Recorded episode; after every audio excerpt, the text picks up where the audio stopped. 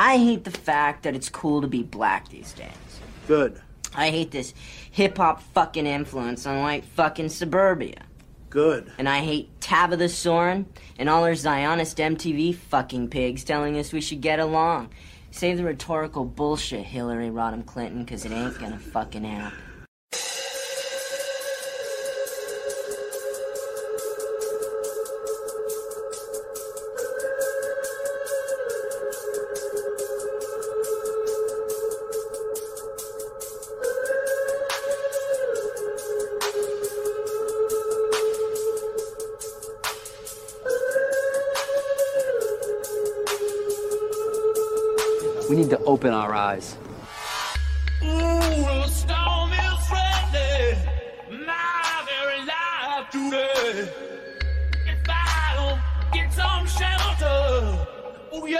Gonna fade away. Every night, thousands of these parasites stream across the border. The shot away, it's got the shot away. Whoa. Over 2 million illegal immigrants bedding down in this state tonight.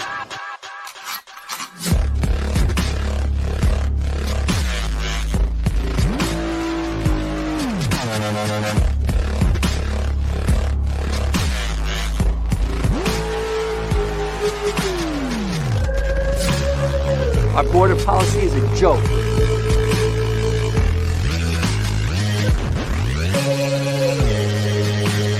Four hundred million dollars just to lock up a bunch of illegal immigrants, criminals.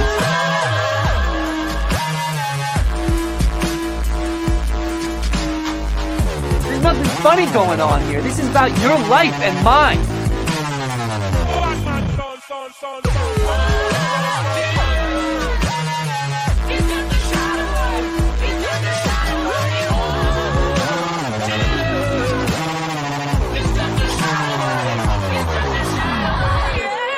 The Statue of Liberty, it says, Give me you're tired, you're hungry, you're poor. Well, it's Americans who are tired and hungry and poor. And I say until you take care of that, close the fucking book.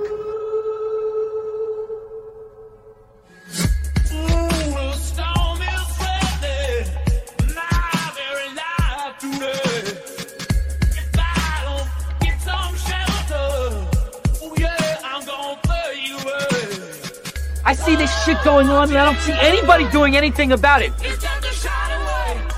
And it fucking pisses me off. This isn't our fucking neighborhood, it's a battlefield.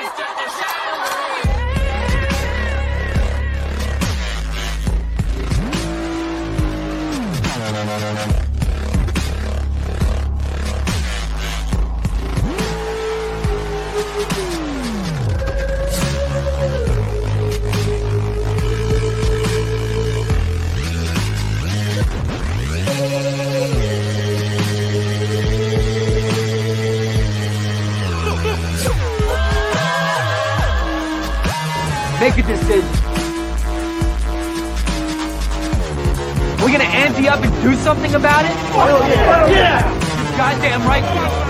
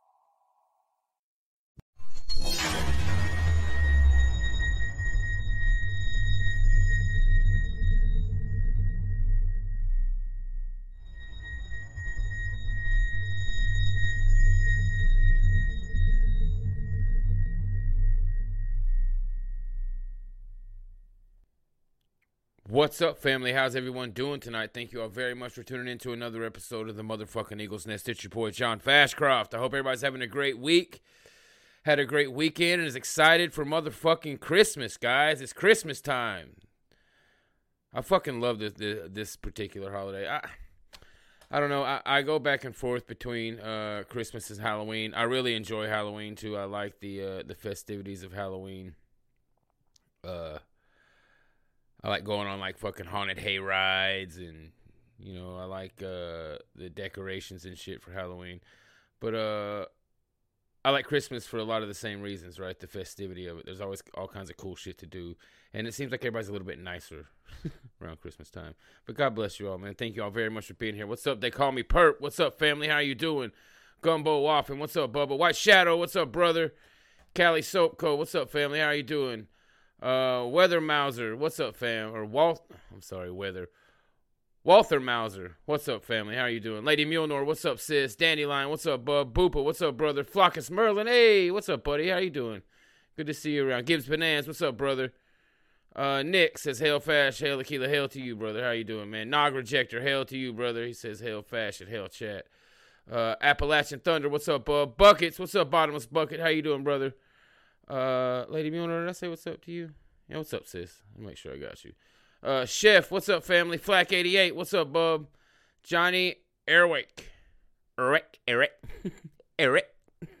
Johnny Eric, what's up, brother? I'm not clowning on your name. It's just I'm retarded and I have trouble pronouncing shit like that. So, yeah, what's up, brother? Thank you for being here. Yeah, uh, it doesn't surprise me that 2 million people probably did cross the border today. Doesn't surprise me a bit. Uh, yeah.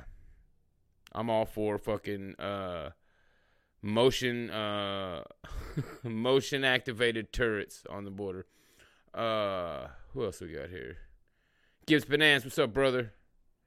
I think that gets us to the top. Boo to the Shebrew, absolutely. Let's get us down here. Boris, what's up, brother? White Power, what's up, bub? We knows, what's up, family? Wallums, what's up, bub? Uh Pedal Fast, what's up, brother? Think we got everybody. Our Texas, what's up, brother? Open Road, what's up, family? Hail to you, our Texas. Bounded by God, Sunshine, Confederate Scott, what's up, family?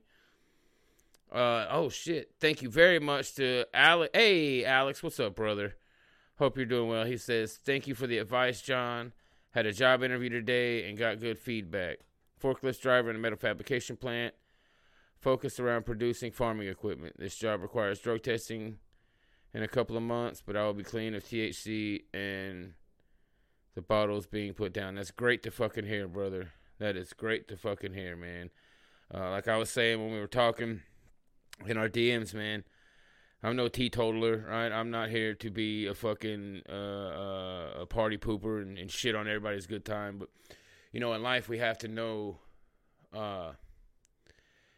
You know, there's an ebb and a flow to everything, right? A give and a take. Uh, what's the old saying? Uh, everything in moderation, including moderation, right? Um, we have to be able to recognize when we're at a low point, right? And when you're at a low point, you can't afford any other distractions, right? When when it's when you need to fix yourself, uh, drugs, alcohol, partying, and all of the people involved in drugs, alcohol, and partying are, are, are if you if you surround yourself with those things, you'll never be able to build yourself back up. So you know it's not bad to, to go out and and uh, you know cut loose every now and again. Fuck, I, this whole weekend I cut loose. You know I never fucking drink. Very rarely. I don't want to say never because that's actually not true. Very, very fucking rarely do I drink. But uh, I got smashed fucking drunk this whole weekend. Uh, went out to a company party on Friday and then went to a family Christmas event out on a ranch uh, Saturday. Smashed drunk both nights. Uh, and I probably won't drink again until like fucking New Year's if I even drink then, right? Uh, I just, you know, uh, I got shit to do. You know what I mean? I can't be all fucked up on drugs and drunk and partying and shit all the time. I got a life to live. I got a family to take care of. And you can never have those things and you can never build toward those things while you've got uh, drugs and partying on the mind. Because, you know, when you're involved in that shit, when drugs and partying are uh, your social life, it's really hard to get out of that, right? Because that means you have to create a whole entire new social life. So it's tough, man. And congratulations. I'm glad. Uh, you're working toward that, man, and we'll always be here to help you out, man, as best we can. So God bless you, brother. I'm glad to hear it. Uh, Falcon, what's up, brother? He says George Bailey nationalism. Merry Christmas. I feel ashamed, but I have to be honest, brother Falcon. I don't know who George Bailey is. I'm probably a piece of shit for that, but I just don't know who he is. Oh, and there he is. You you guys didn't hear him, but there he is, brother Aquila. How are you, Bo? I'm very well, my friend. Just uh, throwing out "It's a Wonderful Life." But Aquila, I thought "It's a Wonderful Life" was a communist propaganda show that we're supposed to hate. It is. you know, I've actually never watched that. I have no idea what the fucking movie's about. I just didn't that the one where the kid gets busted in the eye with the fucking BB gun. Uh, that's uh, fuck. That one's funny too. He sticks his tongue on the fucking fence there. Isn't that the same one? No, George Bailey is the one where he uh goes back. You know, he he's sad because like no one likes him at Christmas or some shit like this, and then he like wonders what what the world would be like without him. You know, or he wants to kill himself or some shit. And then like the ghost of Christmas past or something shows him like what the world would be like without him and proves to him that he's an important guy. You know. No, that's it's the like- movie Scrooged with Bill Murray, bro.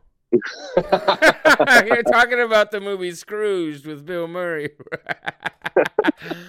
also a classic. uh, no, I guess I don't know what the fuck It's a Wonderful Life is. So what's the fucking movie I'm talking about with the tongue on the pole and the eye and the BB gun in the eye? What's that? Which movie is that? No, I can't remember the name of this man. A Christmas Uh, Story. Fuck. A Christmas Story, there you go. Thank you. Okay. So I guess I've never seen It's a Wonderful Life. I guess I have no idea what the fuck that is. No, I think you're okay, man. What's the name of the actor? Very famous actor always- from back then. Hey, I was always real thrown off by that too. I was like, "How is the story about the kid with the tongue on the on the cold pole and the BB gun a communist? Like, what's communist about? What's going on here? What don't I? I was like, "What am I missing here? Like, where's the metaphor that I'm not fucking picking up on? It seems like an innocent fucking kids movie to me, man." Yeah, it's a, a very individualistic. You know, um, what's the name of the fucking actor? She was so popular back then. Tom Hanks is like the new version of this guy. Everybody loved him. You know. Anyways, wholesome fucking dickhead. Codex says is the is the uh snowman slinging poi. No, but that would be way fucking cool if we did have a clan snowman with a rebel flag swinging poi. Maybe I should do that. Maybe we'll get a good snow this year and I'll be able to do that, huh? Let's go. Oh man. Rachel greetings to the chat. I didn't get that in. Oh, Thought you know make what? sure. Stay consistent. Let me do something real quick. I forget. There it is. Ethnat.tv. I forget that we're over there. Ethnat TV. What's up, family? I forget y'all are over there. Now we've got her up and live. Uh, Amy, Mr. Flannel, Danish Warrior. What's up, guys? How are y'all doing over there? All right. Oh, Danish Warrior. turn What's up? Down. Boom. Right on. Yeah. Uh. So did you have a good weekend, brother? I had a great fucking weekend, man. I had all kinds of shit going on. Uh. it was amazing, bro. Honestly, amazing. Um, Saturday wasn't as eventful, but Sunday, um, my son turned eight, so I had the crew come through. You know, uh, I I haven't been able to really have my kids like, anyways, without getting too much into my personal life. Like, uh, I have my kids very rarely.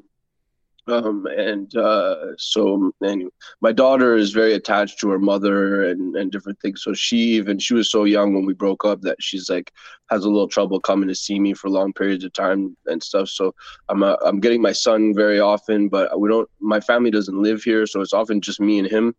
Um, whereas you know when he's at home, he's got he's really well surrounded by family and stuff. So um, my crew all came through. All the boys came through the gym, brought their kids, um, and we had like a really cozy like family kind of Christmas vibe birthday party for my son. Um, my girlfriend got a new kitten over the weekend, so the kitten was here. My son loves cats, loves loves the kitten, so got him an Xbox. Um, so it's his first video game. He earned it from his good behavior, coming here, tr- lifting weights and stuff. So, uh, yeah, dude, like honestly, like it just it was amazing. Like it meant the world. The boys came through for me. Um, and it meant a lot to my son, you know, even before I got him his Xbox, he was saying that was his best birthday ever and stuff. So, you know, our our our, our, crews are our families, you know, and like guys are struggling. Yeah, yeah, that's it, man. Our uh, guys who are struggling with having, um, you know, no social life. If you know, booze like uh, in two in one uh, it used to really be that you know everybody was drinking hard, you know, and and that that's the thing that like a lot of this like old skins and stuff got really wrapped up in. um, and stuff. So like the new, you know, I, I really feel like 3.0 kind of rounds out a lot of the issues that 1.0 and 2.0 had, um, and it's like very healthy, bro. Like like it's just amazing. The guys are like anyways, if you're struggling with the booze and this different things, having having a social life revolving around that, like John was saying, like finding your crew, finding an active club or whatever, like you know, whatever it is, doesn't have to be active club, but just finding those people and like all moving in the same direction together takes time and effort. But man, like I, I got my whole life back, you know, because of my crew, and it's just, I, anyways, I could go on and on. I can't say enough, bro. My Sunday was like one of the best days I've had in forever. It was amazing. It's fucking amazing, dude. Yeah, no, uh, I had a very similar experience. Um, I think I've actually talked about this. Pro- I think I've talked about this every fucking Christmas since I've d- been doing this. But I, uh, I always loved the the holidays with my in-laws, man, because they still had they still do like the big family thing, right? And we never really had Yeah. that. Yeah, I didn't really had that when I was coming up. We did for a little bit, but it uh all went away after my grandma died uh, on my mom's side. So yeah, I always enjoy those big fucking family events. But Yeah, anyways, that's it. What are you saying? Warren, Sorry. sorry, Warren was talking about on FTN this weekend, um, talking about you know when when Wignats go through, when white nationalists go through that sort of breakdown, some breakdown of the family. Sometimes you have big falling out with your family and and some friends and different things like that. So I had a really bad one a few years ago where like I got doxxed and my family's like big arguments. My family stopped talking to me and stuff. So my father hasn't spoken to me in a number of years, two two and a half years, uh, almost three years, and he came down with cancer recently um, and he still doesn't want to talk to me. So it's like if I didn't have my crew and my homies and my my my son wasn't going in such a good direction. Thank God his mother's a good woman.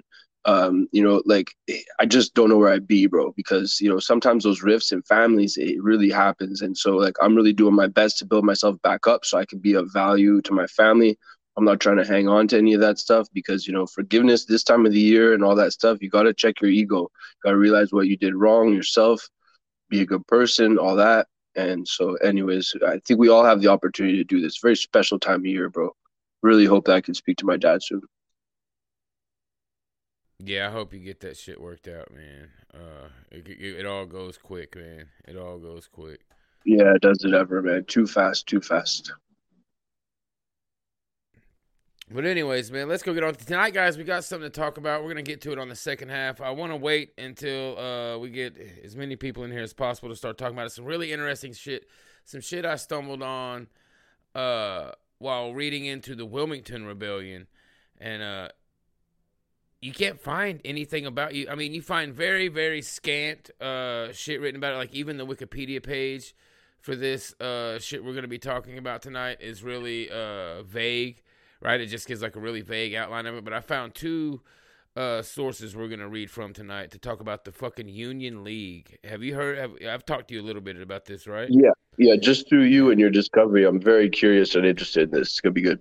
Yeah. So fucking the Union League is credited with or is credited by honest historians with being the cause of the rise of the Ku Klux Klan. Right, uh, the Union League and Radical Reconstruction are the cause of the rise of the Ku Klux Klan as uh, at least they're uh, more outward and act- the Klan as we know it today. I guess I should say, right? I think they may have been like a small gentleman's club before, but uh, the the Union League is what forced them to become a group of soldiers uh, protecting the white Southerners. Um, so it's a really interesting story we're gonna get to in a minute. But before we get into that, man, we've got some fucking interesting shit here. Uh, have you heard of this? Is something I just saw on the way on here, so I wanted to talk about this a little bit. The um, uh, the tranny shit. What are you gonna call it? The, the this uh onslaught against our children is really starting to heat up because now we're starting to have the first vestiges of um, armed confrontations at these things, and uh, depending, I guess, dep- depending on how you look at it, depending on how you look at it, fortunately for these people, the cops were there this time. But I'm telling you, it's only a matter of time before these things uh, go hot. We started seeing this. Um, I even said this when uh, all of the fucking you know Black Lives Matter riots were going on during the Floyd riots and all that shit, right? I said this like Mhm. it's only a matter of time for these things start getting hot, and then what did you start seeing? Fucking what was it, four or five uh, small shootouts during those two years, right? You had the guy in Denver, uh, you had a couple different ones. I can't remember them all right off the top of my head, right? But you had uh, what was his name, Lee. Lee something. God, what a piece of shit I am for forgetting this guy's name. Lee. He made cowboy hats. He was killed by an Antifa posing as security for a journalist. Yes, I Uh, remember that. We also had the other bald Jewish guy who just walked across the street and opened fire on the tr- guy in the Trump hat and killed him. Uh, that ended up getting into a shootout with the um, police uh, and dying later on. Uh, we had a couple of these um, armed uh, exchanges with um, or between rival factions, right? Between rival political factions during the Floyd riots, and now we're starting to see it um, in the uh, the the trend, the child abuse, the, the most the recent child abuse saga, right? We're starting to see it unfold in the recent child abuse saga that's going on in this country, where they're allowing pedophiles to groom children in public places. Uh, so we've got here. Let me get this open for the people so they can see it. Uh, tense scene unfolds as armed leftists confront neo Nazis at Texas drag show. Uh, I guess these people are a part of what's called the Aryan Freedom Party. Uh, I've seen a little bit of shit about them around. I don't know a whole bunch around about them. I think I actually might know a couple people who deal with them at least uh, in like chats and shit. I don't know if they're actually a part of it, but I've heard of these people, this Aryan Freedom Network. Uh, so they're not just a thing that just popped up out of nowhere. I have heard of them like way before this. Um, yeah, uh, my my only exposure to them as a group was Hammer sort of uh, saying that he had met some of them that they were, from his perspective, pretty decent folks and stuff like that. So uh, he sort of vouched, and uh, I trust Hammer's judgment. So you got to imagine they're decent folks. Yeah, yeah. Like I said, I, I've heard about him a few times. I haven't really heard any anything good or bad about him either way. I've just seen like you know a few videos that they've put out and shit like that. So, uh, first, but more importantly than any of that, I'm glad that they're okay. Right? Glad it doesn't happen to them. Glad these fucking cops didn't shoot him dead just for being white. Uh, so it says the protest at Texas uh, Trust CU Theater was organized by Protect Kids in response to a holiday themed show featuring performances by cast members such uh, cast members of the RuPaul Drag Race TV show. Protect Kids Texas is a group trying to ban children from viewing such shows that has staged similar protests outside all age drag shows around the country. By the way, before we end this story, uh, they're really trying to to turn up the heat here, and um, they are doing the world's largest drag time sto- drag queen story hour in January 21st. Before we leave, I'm going to find um the flyer for it and put it out, and I'm going to be sharing the shit out of it because uh, anybody who can get there should. Uh, but anyways, um, so uh, as the morning news points out, the Christian nationalist New Columbia movement and the neo-fascist American Nationalist Initiative also showed up to protest. This is great to hear, man. This is what I love to fucking hear. Yes, Uh, bro. All of these different groups coming together for common cause, right? Hell None of these people have to like each other. None of these people have to talk to each other after they fucking leave. But while they're there, they need to be focused on one common cause. Uh, let's look at these fucking videos here. Let's look at these videos here. Yeah, more of this, more of this, more of this. You know, you, we can talk about the little things, the little differences, the little spurgeries that that differentiate group from group. But you know, uh, white nationalism and the 14 words is something everybody agrees on, and this is a direct assault on our children. So we can put all that aside so easily, and I really hope that continues, man. It's a beautiful thing to see. When you go read about Franco's forces that uh, won the Spanish Civil War, almost every historian you read you'll read that writes about that will say that the uh, right wing forces that won the Spanish Civil War were united more by their common enemy than any one single ideology. There were a gang of disparate technical, you know, ideologies involved in the Spanish right wing movement that defeated the communists in the uh, Spanish Civil War. There were fucking uh, like what it, like what they call Catholic integralist, right? Like uh, monarch, like uh, theocratic. Yeah. They call yeah, they were monarchists. They were also like uh, they wanted church rule, right? They wanted like a theocracy. They theocrats, whatever. There was all kinds of different factions that all come together to just crush the Jewish forces of communism in Spain because they were doing sick shit like digging up nuns and all kinds of fucking wild shit. Me and Ozzy Mozzie and a dude named Constantine Commentary actually did a show about this fucking years ago. A whole show about the Spanish Civil War and I lost it. I have no idea where it's at. But yeah.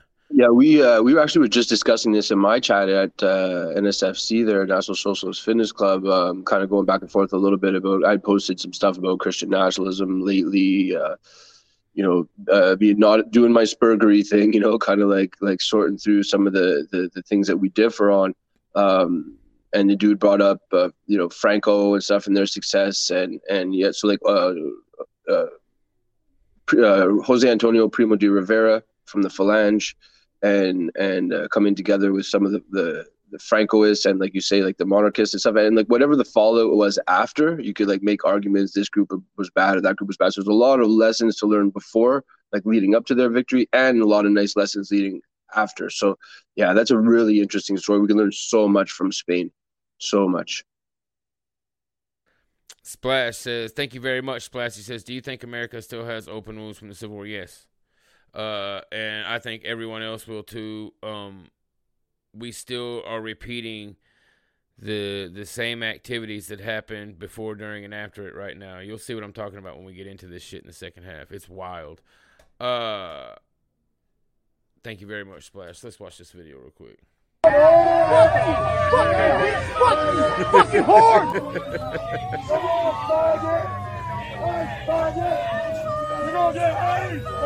Fucking piece of shit. Fuck you. Look at you picking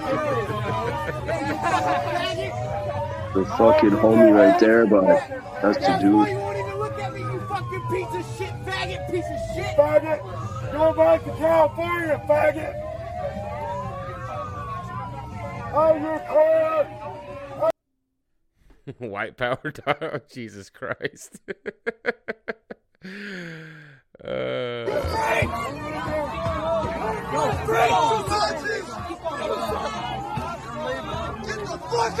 Hey, fuck you, fucking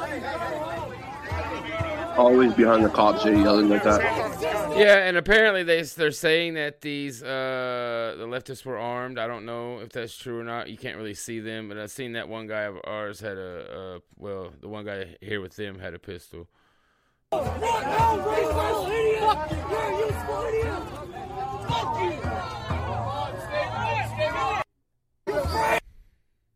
God hates groomers. Hey, I want to say cheers to these guys for not having any fat guy. you know, thank you guys Yeah. for leaving your fat members at home. Uh, man, God bless y'all for that. Uh, I hate to do optics on people, but you know we have to have the optics versus aesthetics fucking talk here, okay? uh, no, that's not. feel about it. This isn't uh one three one uh Night Nation. This is a group called Aryan Freedom Network. Um, you know, optics. The optics debate when it come around was never actually about the physical appearance of the people, right? The optics debate was about the ideas, right? It was about the ideology. It was about going, you know, full Wignat, right? It was about calling out Jewish power. It was about talking about the realities of race and being un uh, unapologetic about it, right? The optics debate was uh, people trying to pull good young white men who are on the path to white nationalism away from racial uh, identity politics and into like GOP shit, right? America first shit. Yeah. Right? It was never actually about the look of the people, right? Because aesthetics do matter. yeah the 2.0 aesthetics absolutely 2.0 fucking matter. tie, you know, nationalism over this kind of thing, you know, boots on the ground, street level shit. And either way, you need to look good and look the part. You need to look good when you're in this situation and look good when you put on a suit. That means be physically fit. Well, I even yeah, 100 physically fit. That's the most important thing right there. Like I Yeah. even think you could go out there like you have a much better chance of pulling off the costume Nazi look if you're jacked than you do if you're fat. right? Not that anybody, Absolutely. you know what I mean? You have a much better chance of pulling off the costume Nazi look if you go out there and you're in peak physical condition than you do going out there a big, huge fat fuck. Just 100%. everybody laughing at you. You know what I mean? Yeah, and the real the real optics debate now is really about branding. Right? Is like who has the best brand? What's the most transcendent and appealing brand? Yeah, that, And then- yes, that's what it was. Exactly. That's a perfect way to put it, Akila. That's exactly what it was. It was about branding, right? It was about using the swastika, right? That's what the optics debate was. It was about the symbols and language you used. It was never about the appearance of the people. You know what I mean? It was about Right. the symbols and languages and language w- you used, right? That's what Yeah. it was. It was never you know- about the appearance. I always showed 3.0, right? And always shield active club stuff because I find it's universal, it's transcendent. And if you're fit, like you will get if you join active club, then you're gonna look good in both situations. And to be honest, like I love the swastika and I love Hitler, but it is a little bit tough to sell that to the normies still right now. And so it just kind of like pulls that out of the aesthetic just just enough so everything else can get through. So I think that it covers a lot of bases, and none of those guys disavow, you know, the swastika or or National Socialism or Hitler. So these are things that are incorporated, just not at the surface level, but right below it. So we're gonna get there. That's the point, right? So I think it's got everything. So I'm always chilling. Yeah. Well, I mean, yeah, hundred percent, man. And like I said, you know, I'm not gonna sit here and uh purity spiral on these guys and and, and No, and-. And, shit on them for what they got going on because at least If they went out there. it- At least they went Yeah. out there. You know yes, what I mean? yes, yes. And that's Yeah. something. That's one thing I want to caution against. Like, yeah, personally, like that's not my look, right? For me personally, what they had going on, that's not my look. But I also wouldn't counter signal those dudes, right? If I was out there with them, we can't counter signal guys like that. We got to walk up to them, shake their hand, give them a hug, and greet them as brothers because they're out there fighting the same fight as we are. Yeah, Right. yeah, yeah. I've got guys in, in our crew and nationally and stuff here that do um, sport that aesthetic, and they're the best guys. They're they're right up there with some of the best guys. Super solid. Anybody flying a swastika, I mean, aside from like we get really negative attention up here. Like like we have to be careful with what we do because we get heat. Like we get CSIS and RCMP showing up at people's doors, families' doors for this kind of shit, right? And the feds, it's like in the states, you know, like like feds will show up, like they showed up at the trucker thing and flew the swastika, and it was feds. It wasn't anybody, none, none of our people, because I would have known. So it's like, you know, we, we we just can't. We just have to be smart and careful. And if guys are doing it legitimately, well, you know, I, I don't know. I'm not going to say anything about it. I, I like it. So. You know, we just got to pick and choose our, our, our- our places. And, and I love what these guys are doing, man. They look fucking awesome doing it. It's great. Yeah, man, they got the fucking balls. And you know, it's like the for me personally, guys that talk shit about good, well-meaning guys like the these guys we just watched here on Aryan Freedom Network. That's akin to the the guy at home talking shit about the, how the boxer should have fought. Right, the guy at home on the mm-hmm. couch, like, oh no, he he should have bobbed. He, trying to give his play-by-play on how the fighter should have fought his fight. Right, while his Yeah. fat ass is at the home sitting on the couch right? So Yeah. it's hard for me to, to throw shade at these guys while they're out there putting their ass on the line, man. Hundred percent. The people, and Nick Fuentes, and these types of faggots are the ones that led this charge of we're going to criticize this, and we're going to criticize that. We have the best way to to do things that actually encourage faggotry and race mixing. All this, these, this is a gay op. It's been a gay op from the start. You know, there's a there's like white machismo. You know, like white masculine authority, benevolent. Not benevolent, intolerant, whatever it needs to be in the moment. We're the ones that choose. We're the ones that decide. Little fucking twinks and little faggots and shit like this can shut their fucking mouths, right? They have no place saying a goddamn thing. If you can't get your ass out there, if you can't get in the fucking ring, then you can shut the fuck up, right? If you're not a good fan who respects the fighters and respects what goes into it, you can shut the fuck up. Nobody cares what you say. And there's a lot of dudes who do this, right? A, lot of dudes who fight fans at home doing this armchair armchair quarterback, gay as shit possible. And uh, yeah, uh, Lady Beodor says they mean well, but it's kind of productive. Yeah, uh, it, it can be, but the best way to to help you know to, to to remedy that situation is to show them love, man, and talk to them and bring them in as brothers. And then maybe you know what I mean. You can bring them around to to kind Yeah, of yeah, yeah. These are open conversations we need to continue to have, not shut down and disavow guys Yeah, and shit. yeah, exactly. Uh, but speaking of, you were talking about earlier about feds and gay ops. Speaking of feds and gay ops, this is some really important shit that I want you guys to hear in this fucking article. Um, shit, I've been telling y'all. Shit, I've been telling y'all.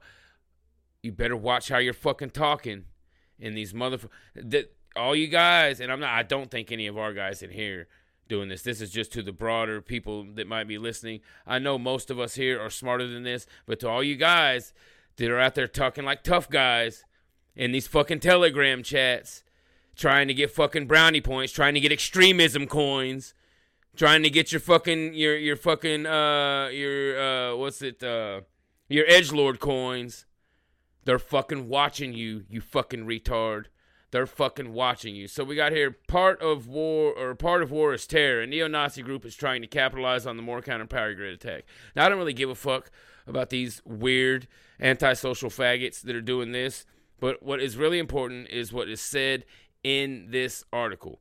So it says uh, the morning after the power grid attack, which coincided with protests against a drag show in southern in Southern Pines, a neo-Nazi accelerationist oh, I'm sorry, neo-Nazi accelerationist on a private te- a private Telegram chat. So those ones you think you're in that are all secretive and they got it to where you can't screenshot and you can't share anything from this because this is a super secret fucking extremist fucking hardcore accelerationist chat, brother. That's fucking full of feds. They're recording everything you guys are in there saying like fucking assholes. Uh the contents of the chat in the Uncle Ted's Cabin channel. So if any of you guys are in the Uncle Ted's Cabin channel, anything you've said in there is 100% reported. But here's the deal, guys. I'm not even going to act like it's only these kind of uh groups, right? It's not just the Uncle Ted's Cabin channel. It's not just accelerationist groups. They're in every fucking one of these chats. Every fucking one of these chats there is a Fed or some Jew or some journal or some Shabos fucking janissary in there monitoring everything that's said. Uh, There's no question, dude. You just have to assume, and like how much you want to care has a lot to do with how much negative attention you want to attract for yourself and the movement as a whole. So just think twice before you be a retard. I'm gonna just fucking say it because I mentioned it to you um, at, just before, just around the time that this fucking shit happened with the with the with these uh, power outages. I seen um, our good friend, well, our good friend. I'm being facetious, extremely facetious. Drenger and Hate Lab have popped back up recently, so you know it, it kind of coincides. None of these things are good. Uh, these are the type of chats, and I seen them posting Uncle Ted's shit, their cabin, whatever. yep, So 100%, you know, man. yeah, these are associated to each other, guys. Don't get it fucking twisted. When you go around certain people that have been known to be like, you know, in quotation marks, extremists, as if you know, they're these people are. You got to realize that the person that opened the page in the chat is feeding info. Think about it, right? It's not from like people joining in when it's really on the on the wild, really the wild side, the Atomwaffen level of things. It's because the people that open the fucking chat are informants. You understand? Yeah, the people who started exactly. Yes, the people. Yes, the people. Oh, exactly. One hundred percent. One hundred percent. And and I mean, like I said, man. Even if even if you don't assume that, you just got to assume that every one of these fucking chats is being monitored. You Everywhere to, you go. man. You have to. Don't don't don't be an asshole, man. There's no need. There's no need to be talking like a tough guy on the fucking internet. But yeah. No, because even the tough guys in real life, there, there's we don't have the numbers to for anybody to be a superhero. So like, there's no individualism in this. It says the contents of the chat in Uncle Ted's cabin, a channel named in honor of anarcho-primitive ter- primitivist terrorist Ted Kaczynski, were obtained by an infiltrator who leaked them to the White Rose Society, a volunteer research collective in Australia. The chats were uh, the chats, which covered a period from early November through December 9th, were provided exclusively to Raw Story, and ant- anti-fascist researchers in North Carolina who tweet under the name at uh, AR Elephantu and at M whatever the fuck that is also helped corroborate the information and develop the reporting story. It's reasonable to say in, in the individuals included with or familiar with the NSRF and the accelerationist ecosystem are portraying Moore County as a likely being per- perpetrated by NS. That's uh, NSRF is the uh, they mentioned it up here. I forget what the fuck it's called. National Socialist Resistance Movement. Uh, uh, and Matthew Kriner of the the managing director at the Accelerationist Research Consortium. a senior research scholar at the Center on Terrorism, Extremism, and Counterterrorism in, Mid- at the Middlebury Institute. Wow, does that ever sound like a faggot, eh? Holy shit. Dude, they have an accelerationist research consortium. Just the bitch made faggot association. And look, and you click on the hyperlink and it associates it with the Proud Boys. Embrace of acceleration of signals and potential escalation of violence by the Proud Boys. Fuck, dude. Get out What? of town. Fuck. Yeah, so that like you know, up here, Proud Boys are literally labeled by the government a terrorist group. Like if I throw on my Fred Ellis and go take a walk, bro, like people are gonna take my picture and shit and like Fred Perry. bullshit, like report me. Fred Perry, yeah. I always get that mix. I get Perry, Perry, Ellis, yeah, Fred, Fred Perry. I, knew, Perry. uh, I knew what you had going on there, yeah. Yeah, know, so it's Uh, pretty fuck, fucked. It's pretty retarded. Like you know, and, and they, the, the Proud Boys up here didn't do shit. They haven't done a fucking thing. You know, just just gay. It's just gay, our gay government just decided to roll this way, and because if you do Proud Boys terror as terrorist group, it just everything else can be a terrorist group because they're gay as fuck. Well, yeah, I mean, Yeah. The, the Proud Boys are just like the right wing equivalent of the Boogaloo Boys, right? That's Yeah. really all they are. The Boogaloo Boys are the fucking uh, left wing equivalent of the Proud Boys. They're both just militant homosexual uh, militias. Yep. Right, that is what the Boogaloo Boys and the Proud Boys are. They, the Boogaloo Boys are a militant left wing homosexual militia, and the Proud Boys are a right wing homosexual militia. That's what they are. Essentially the same thing. yeah, essentially the same thing. Yeah. Uh, fuck, man. if you especially if you don't buy into the kosher sandwich divides, right? You know, because anything in that kosher sandwich, liberals, conservatives, it, and I'll speak for Canada, especially in Canada, in the states too. But it's all the same shit. The fucking conservative platform up here, as they announced it recently, is literally the exact fucking same as from like four years ago from the liberal faggots. Exactly word for word the same shit. There's no difference. It's wild. I, people are so retarded they don't see it. So you know, kosher sandwich, it's gay. We know. Anyways, I digress. Yeah, uh Detroito says Boogaloo Boys are leftists. Yeah, they're uh left libertarians, right? They're like uh anarchist, right? That's what the Boogaloo Boys are. Yep. Left wing anarchist militants, right? They have trannies and all kinds of shit in the Boogaloo Boys now. It's fucking really fucking disgusting. Uh, Really super disgusting. Yeah, and they, they ruined the Hawaiian shirt. That's that's the main thing that they did that I hate them for. You know, because we could have had Hawaiian shirts. So I was never that into it. I've always been so Night Nation, what's up, brother? How you doing, man? Hey, sir, how's it going, John? what's Oh, up, brother? well. So Hey, Like Gil, how you Magnum bro? Magnum PI, right? Like you know, it's an aesthetic. We could have had it. I've Mustang. always I've always been a hater of and I don't know why this bothers my autism, but I've always despised the full button up short sleeve shirt. So if you're gonna have a full button up, man, for me, if you're gonna have a full buttons, you have to it has to be long sleeve. The only way you can have short sleeve is if it's a polo style shirt for me. I cannot wear the full sleeve or the short sleeve button up. It's always looked incredibly weird to me and fucking nerdy. so uh, and when I seen the Hawaiian T-shirt, I was like, "Why- "Who are these fags wearing this retarded ass shirt?" And then it became like this big, huge thing. I've always thought that the short sleeve button up was an incredibly retarded thing to wear. Yeah, I know don't, think I I could pull off the Hawaiian shirt at all, specifically. But I used to do plaid short sleeve. That was like a skater kid thing. Anyways, whatever. Yeah, I don't, I don't, I wouldn't, I, I wouldn't counter signal your opinion there, John. Yeah, you know, I don't know. It always has given off like the uh like a nerd vibe to me, right? Like if you got the short sleeve full button up, you need like a pocket protector. you know what I mean? Like you, you, know what I mean? Like your shirt tucked into your underwear and all kind of weird shit. Yeah, you got to tuck the shirt in, but then so if you're jacked, then you like fill out the sleeve real good, like you're busting out that sleeve. I, I give it a pass. Still Uh, nerdy, but nerds and jocks unite. You know? Kodak says it's super waspy, John, and it hits a nerve.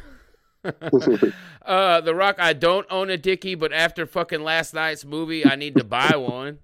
I fucking know that. I need to buy one and wear it under extremely thin white tees, so it just sticks out.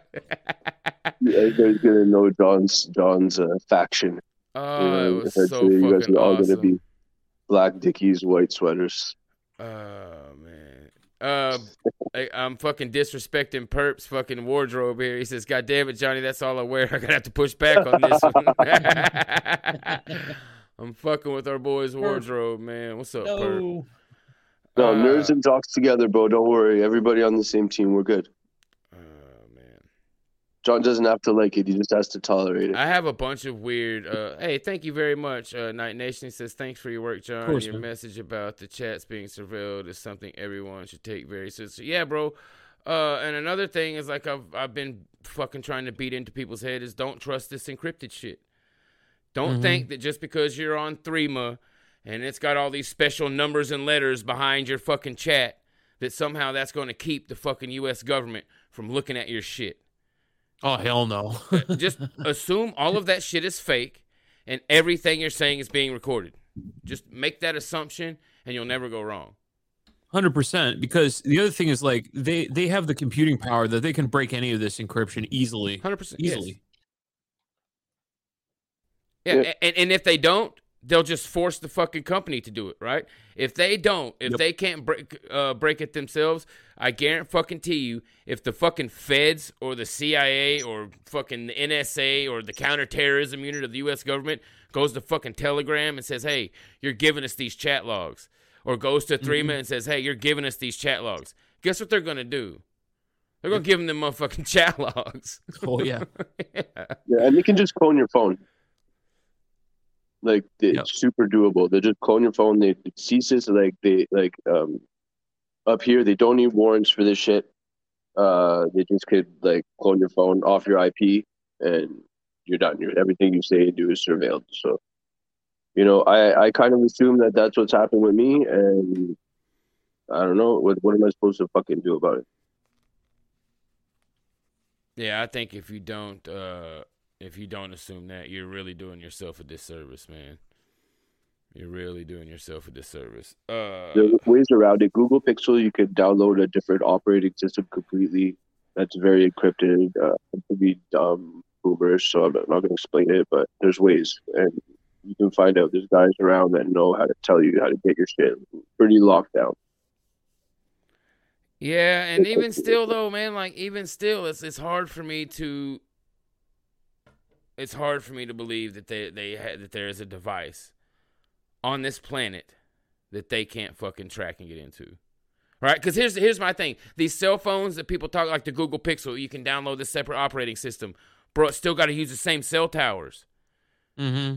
You can't you can't erect your own fucking cell phone towers. you know what I mean? For the it has to use the same service and network that all of these other fucking things use. So I don't really think that's where I think a big flaw in our thinking is is we think we have all these like neat little fucking doodads and apps and fucking phones and locks and encryption codes and all this shit.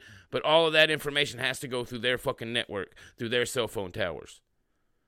I'm pretty retarded, but I sat down and uh, Tim Tim uh, from Daily Rake was around for this.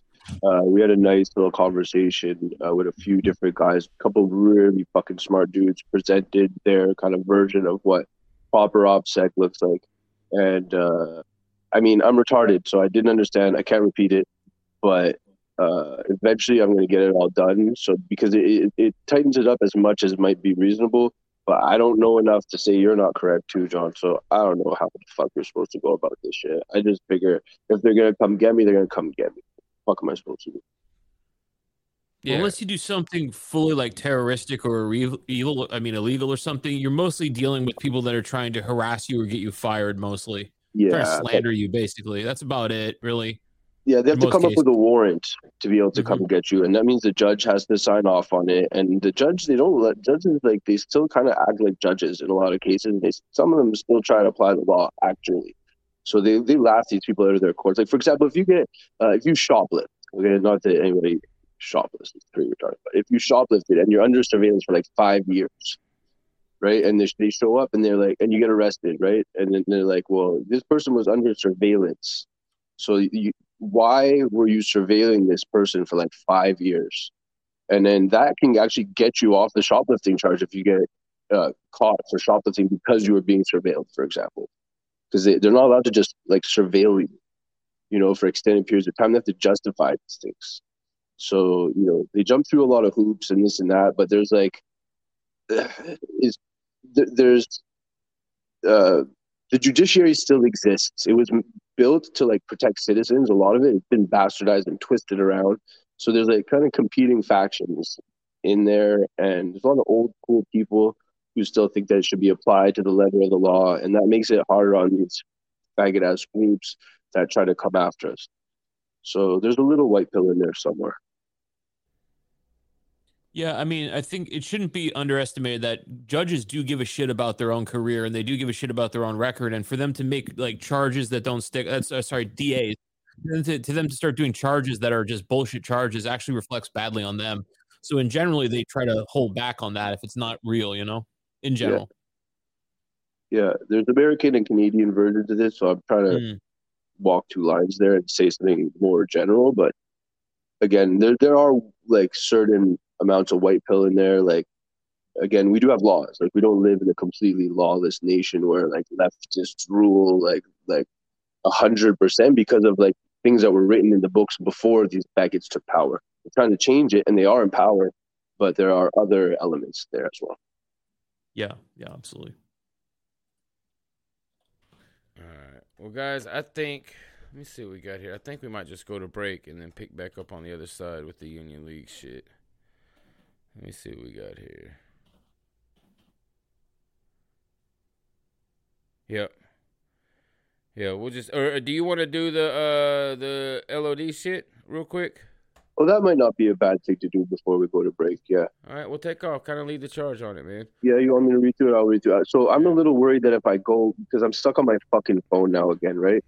Uh, I think if I leave, I'm not going to leave the StreamYard, but if I switch over to my Telegram, that you're going to lose my audio. So if you do, let me know. Somebody else may have to read it out. All right, I'll go pull it up and see if I can find it. Uh, I think he sent it to me here. Yeah. Can you hear me still? Yeah, I can hear myself, so that's good news. yeah, I can hear Uh, let you. me get let me get going, and if I if you lose me, you can pick it up. Um, so our good friend LOD um, is a very smart guy who does a lot of good things to help out streamers in the past and stuff like that. Great artist. Um, so he wrote out what what was the uh, the history of um, the what he's calling the rise and fall of American mental health institutions. Okay. Uh, he basically attributed it quickly as a joke. He attributed it to Reagan and Geraldo Rivera. But I really wanted to read this out because I found it so fascinating. So, uh, the story of the rise and fall of American mental health institutions covers nearly a century. Before the turn of the century, those who might be deemed worthy of being institutionalized Oh, we lost him. Here, I'll I'll read it, and that way when he gets back, he can just comment on it. Because somehow we just lost him. I heard him drop out. So here we go. I'll read it off. The story of the rise Yeah, and fall okay, of then, American yeah, Institute. got fucked up. Sorry. I got you, brother. I'll read it. Uh, Yeah. The story of the rise and fall of American institutions covers nearly a century. Before the turn of the century, those who might be deemed worthy of being institutionalized would have been sent to a county administered facility, uh, usually an almshouse or poorhouse. Let me blow this up a little bit, make it a little bit bigger. Let me make this a little bit bigger, real quick, guys. All right. Uh, known as an almshouse or poorhouse, uh, residents spanned a wide range from the developmentally disabled to drunks, unwed mothers, and the poor. Some facilities would specialize in uh, specific infirmaries, infirmities, uh, like epileptic col- colonies or idiot asylums. Man, we could use some fucking idiot asylums. Let me tell you, dude. Uh, I, I am pro idiot asylum. Others were the refuge of the wealthy, used for respites. At the turn of the century, states began to take over, overseeing the care of the mentally unstable patients. In smaller counties, these patients were moved to a state run facility. In larger cities, the former almshouse were often expanded to become psychi- psychiatric hospitals. This was the dawn of the modern institution and coincided with an attempt at standardizing a sort of renaissance in psychiatric medicine. About this time, architects like H. H. Richardson worked with doctors to plan facilities that would promote mental well being. Dr. Thomas Story Kirk- Kirkbride is easily the most well known of these doctors. He envisioned a communal facility in a pastoral environment that would relax patients and foster healing. Uh, the Kirkbride Plan House, or I'm sorry, the Kirkbride Plan housed male and female patients in the same facility with a large wing of the building dedicated to males and opposite wing for the females. Each wing extended to from a main central administrative section, and the furthest reaches of each wing would be housed the more extreme cases, the criminally insane, or I'm sorry, the criminally insane. The wings would extend diagonally such that from any section a patient could look out his window and see other areas of the building. Resulting the resulting plan resembled a a bat with wings outstretched in flight. Upon their comp- upon, upon their completion, many of the buildings would be the largest of their kind built. Unfortunately, in spite of Dr. Kirkbride's good intentions, the Kirkbride plan had the opposite effect. Many patients were driven more mad by the scale of these places and their gothic feel. The fictional Arkham Asylum was, expi- was inspired by Kirkbride architecture. Uh, even still, these places were generally well regarded and conditions were good up until the mid century. It was not really a stigma to be sent to an institution, unless perhaps you were of an elite family. Even still, it was fairly common. Some experimental therapies were used in certain institutions, but again, with good intentions. Therapies like hydrotherapy had mixed results, and others, like lobotomies, seemed brutal by today's standards, though likely not at all that much different in reality from the chemical lobotomies performed by using the cocktails, including heavy doses of thorazine, used today.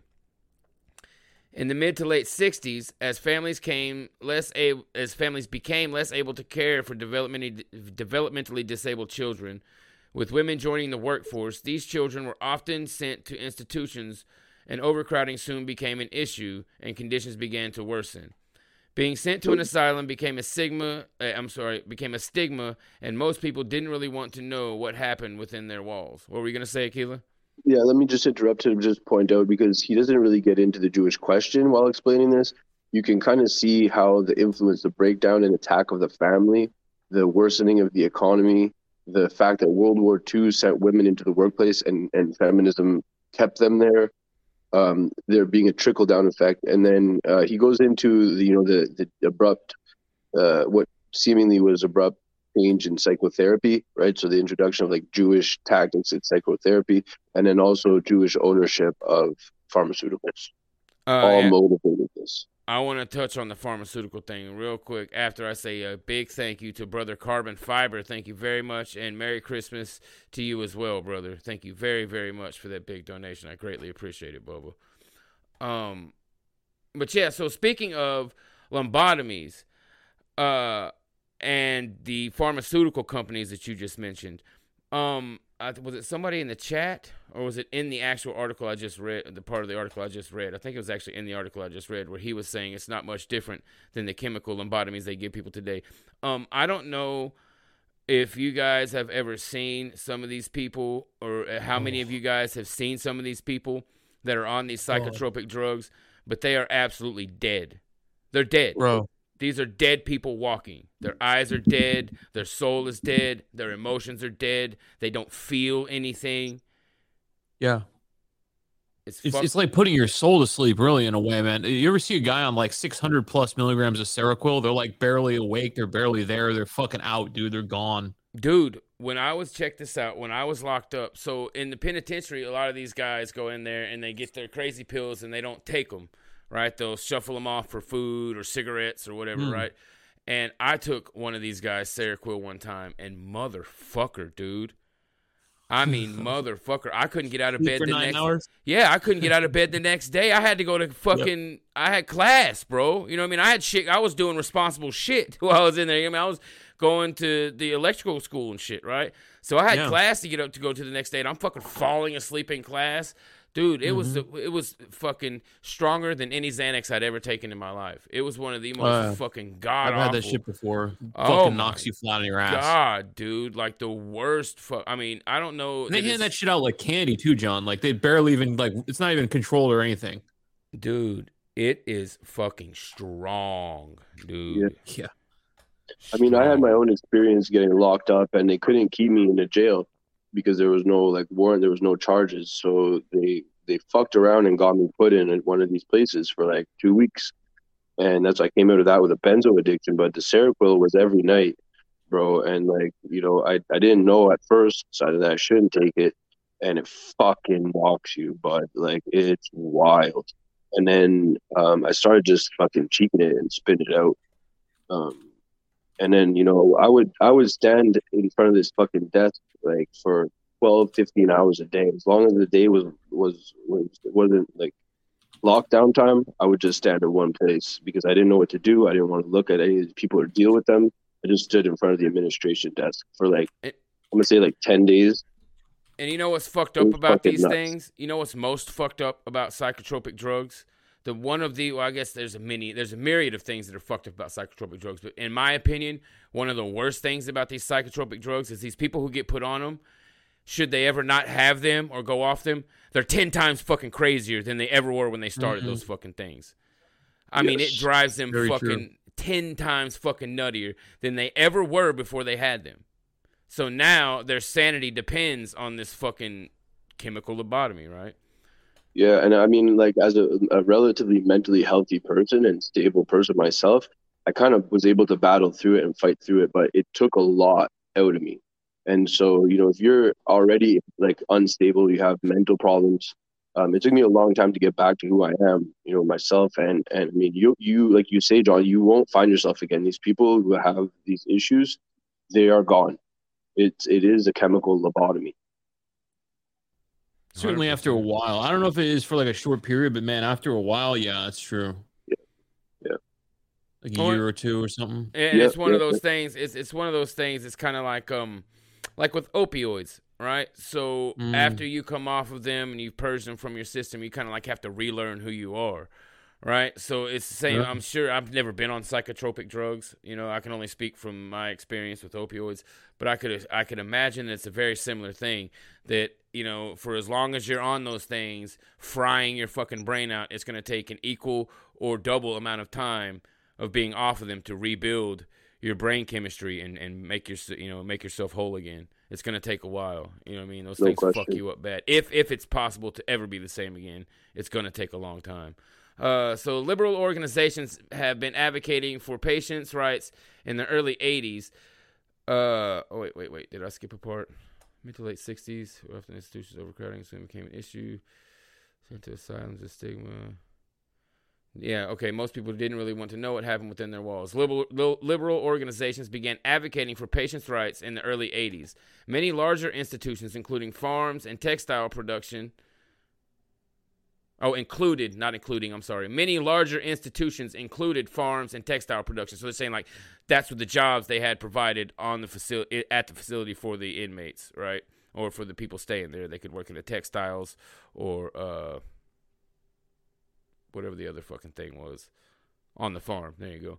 Patients who were capable would farm their own food and help make their own clothes. Liberal groups argued this was unconstitutional and that these patients were owed compensation for their labor. Laws were passed, and states could not afford to pay these patients. Farming, so the farming was abandoned, and subsequently patients suffered. Uh, the work had therapeutic utility, right? Work sets you free. There's actually a lot of truth to that, man. Uh, Oh, yeah. Conditions worsened even more. Then came Geraldo's infamous expose on Willowbrook, where he uncovers abuses and, and appalling conditions. States could not afford to reform already underfunded and financially struggling institutions. The answer was a wave of deinstitutionalization led by the Reagan, Reagan administration. Parents would be moved to community level houses, with more extreme cases being held in much smaller facilities or in hospitals. This period is where the stories of busloads of patients being dropped off in cities comes from, as they emptied hospitals overnight, or I'm sorry, as they emptied hospitals overnight. This actually happened with Hudson River Psyche in or Psych in Poughkeepsie. Busloads of patients were dropped off in Times Square. There is a campy Michael Keaton movie loosely based on this, where his character leads a group of mental patients on an outing to a Yankees game. Today, we still deal with the aftermath of deinstitutionalization, with scores of homeless people who are unwilling or unable to take prescribed medicines. Some find themselves in already overcrowded prisons, which has led to uh, led to a similar watch of deinstitutionalization with even more dire results, or on the streets and practical therapies, which were time and labor intensive, have all but been shelved in favor of pharmaceutical therapies. Well, that's the thing with this, and, and that's a big part of what's going on. And I think that's what I mean. That is what he's getting at here. But like where he said up here, where he's saying, uh, let me find it. He says, uh, unwilling or unable to take their medication. Like, that's the problem with a lot of these homeless people that you see out there. They are unable to maintain themselves, right? They have to be in an institution that maintains them basically 100% of the time, right? They can be allowed to have jobs and go out and have certain social interactions, but they have to be institutionalized and maintained in a facility. You cannot allow these people to go out on their own accord and live their life. They don't have the ability to do that. They don't. They're broken. Uh, That's right. Okay, let me see where we at. And you see it, right? And they become dangerous because they can really snap at the drop of a hat. And if they're out in the street loose, it's not safe. Yeah, yeah, and they're absolutely fucking schizophrenic. They're like hallucinating. They're on all kinds of drugs. Yeah, it's just, yeah. So at one time, institutions were a jewel of a community. They were respected places that earnestly cared for less fortunate members of society in a humane way, and they were centers that employed scores of professional people. They had farms, theaters, chapels, salons, gymnasiums, and even bowling alleys. Patients ran printing presses, shoe shops, dairy plants, slaughterhouses, bakeries, and laundries. They did plumbing, carpentry, cleaning, and cooking. Hospitals had marching bands and orchestras. Res- and orchestras. Residents had dignity and fared way better than the current day count- than their current day pa- counterparts. We need to reopen asylums. A hundred percent, man. I couldn't agree more, man. Yeah, there's two more uh, messages from him, and it really kind of rounds out Oh yeah. the whole idea. okay, they're a little bit. Fr- uh, the one other thing. Yeah, and then there's even a third one, I believe. Which one's th- okay? So one other thing first, and then funny thing next. Okay, I got you. I'm with you here. One other thing: these campuses were massive, hundreds of acres, with some nearly a thousand acres. Also, with hundreds of acres of buildings, along with the massive main hospitals, these places were really like small towns. We are talking about a lot of people who are displaced. It's not as if all of these people disappeared or suddenly all became better. They are now wandering the streets, living in city, living in tent cities, and some are in jails or in prisons. Asylums had issues, yes, but rather than reform what we had, we threw the baby out with the bathwater. And here's uh for the ones for the most part where he says here the ones that end up in prison, the thing with that is uh I in the event that we were to create some sort of uh new mental mental institutions, I think they should just go and pluck those people out of jail, right? because Yes. they don't commit serious crimes, right? Eh, For the most part, of course, some of them like rape and rob and shit, but for the most part, they commit real petty crimes, just enough to get fifty, a hundred bucks to go get drugs for the day. Right? They, they commit super petty crimes over and over and over again. So you'll see these people fucking consistently getting, you know, two to five year sentences. Right? And if you get a two to five year sentence in most places, in most places, like Oklahoma isn't unique in this uh in this situation. Like Oklahoma, if you have a nonviolent crime, you only do thirty percent of it. Right? So if you get a fucking two year sentence, you only do what eighteen or if you do a five year sentence, you do eighteen months, right? Out of a five year sentence right? So these guys are just going in for six, eight, six months, eight months, ten months, year and a half, right? In and out, in and out, in and out, and they just go from the street to prison, from the street to prison, from the street to prison, back and forth because they're fucked up and they can't maintain themselves. Uh, Sure. Funny thing, I watched a doc over the weekend about how Nazi Germany treated animals. Of course, they tried to twist history and shoehorn in an Aryan supremacy agenda as motivation. They claim their obsession with breeding to maintain certain breeds of horses, dogs, and cattle mirrored an obsession with racial purity. so because they weren't race mixing the animals, so since they weren't trying to like crossbreed dogs and fucking horses, they had an obsession with racial purity. Jesus fucking Christ. Well, don't you know? Uh, Don't you know, John? Like uh, the the animals need to do diversity and multiculturalism too. Don't you know? Yeah. Although, yeah, let's ignore the fact that it leaves them like sterile and un- unable to fucking have offspring after you fucked up their genetics. Let's leave that. And let's leave that part out That's of it. even also not even that true in the sense that um, this is the same, uh, you know, nation that produced the Doberman Pinscher, which was a mix of many different breeds of dog. That was so. If you do it smart, not to say you should do this with humans, but if you actually breed animals in a smart way, you can take the best of the genetics of multiple different breeds and produce something uh, very specific and very great right? So a Doberman is an amazing type of dog, specific for specific purposes, and even sometimes for the home.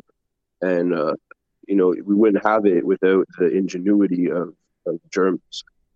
Yeah, so it says here, uh, sorta, but not exactly. As we know, Uncle A's motivation was to preserve and protect his people out of love. This love extended to all things German, including these breeds, which were pe- peculiar, which were peculiar. The Germany I think you meant particular to Germany. Okay, yeah, were particular to Germany and tied to its history, such as a breed of horse used by German royalty up until the German Empire and the Kaiser, the German Shepherd, and the Auroch, a majestic breed of cattle which were massive in size, native to Germany, and had all but disappeared.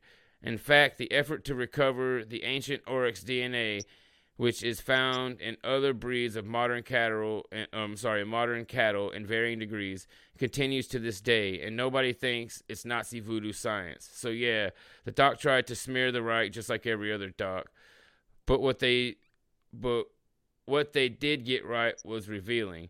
Germany passed animal rights laws early on. They cared very much about the protection of animals. This included every officer in leadership. This is not the sort of empathy that would also allow for the sadistic mistreatment of people in camps during wartime. They treated their animals better than we do. They treated their sick and infirm better than we do. And we've managed to make a commodity out of the ill. The moment, yeah, the moment,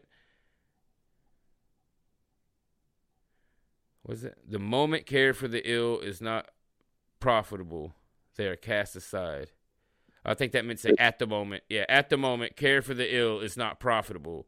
They're cast aside. For yeah. momentary, I think maybe you meant momentary care for the ill. Anyway, yeah. Yeah, great shit from uh, Light of Decay. He's a great fucking dude. By the way, Light of Decay is the one who made all of the. The guy who wrote that is the one who made all the graphics you're seeing on the screen right now. By the way, guys. Nice. But uh, yeah, yeah, he did all Brilliant. my stuff for me. Brilliant yeah, cat. um, did you have anything you wanted to uh add on to that, brother, before we go to break? Not too much. I think you said it really well, and I think we were able to kind of put the things in in context that I wanted to that that sort of add to it. Uh, but remember, Geraldo Rivera is a Jew, right? So he was the one that kind of like put the cherry on the cake in the '80s of uh, this fuckery. Um, and so again, just to round it out, this is all um, in service of the deconstruction of our society that allowed Jews to take power in the way that they have now. So we're an occupied uh, group of countries, and um, it, a lot of it is because our um, our our social uh, social environment has been completely eroded, and this is a great contributor to that. We all see it every day in the streets when we walk around, especially in the cities. Uh, where I live, uh, people, it, it's literally an outdoor asylum. Like it's it. There's so many like the, I, I, I my where I'm at is well I, I shouldn't dox my location, but regardless, there's a shitload of these people out there. It's crazy. Like you can't walk down the main streets in the city without walking through a gauntlet of these people. Uh, it's unbelievable. Uh, White San Shadow. Francisco, Portland, all these cities. Oh fuck, Tulsa. The, the entire United States of America is an open air asylum. Tulsa, Oklahoma. Yep. Uh, fucking Oklahoma City, Oklahoma. All kinds of shit. Uh, guys, that um, Light of Decays, his Telegram isn't public. That was shared in a private chat. Uh, he doesn't have like a public Telegram that he posts on, guys. So sorry. He's a very private guy. I, I wanted to invite him on and stuff, and I didn't even really like fully do it because I just knew that he's very private. So, uh, incredible artist, very brilliant guy. All right, guys, we're gonna go to break real quick, man, and we will be right back. On the other side of the break, we got some really, really interesting shit to talk about, and we're just gonna dive right into it, guys. So please don't go away. You're really gonna uh, be interested. This shit we got to talk about on the other side of the break. The Union League, super interesting shit, uh, and it's one of those things that we never hear about. And when you do hear about it, it's uh, it's lies, right? It's churched up. But we'll get into all that shit. Uh, on the yes, howdy do. Tulsa is a nigger shithole. It's a brutal fucking meat grinder. And stay the fuck away from it. We're gonna go to break, guys. We will be right back.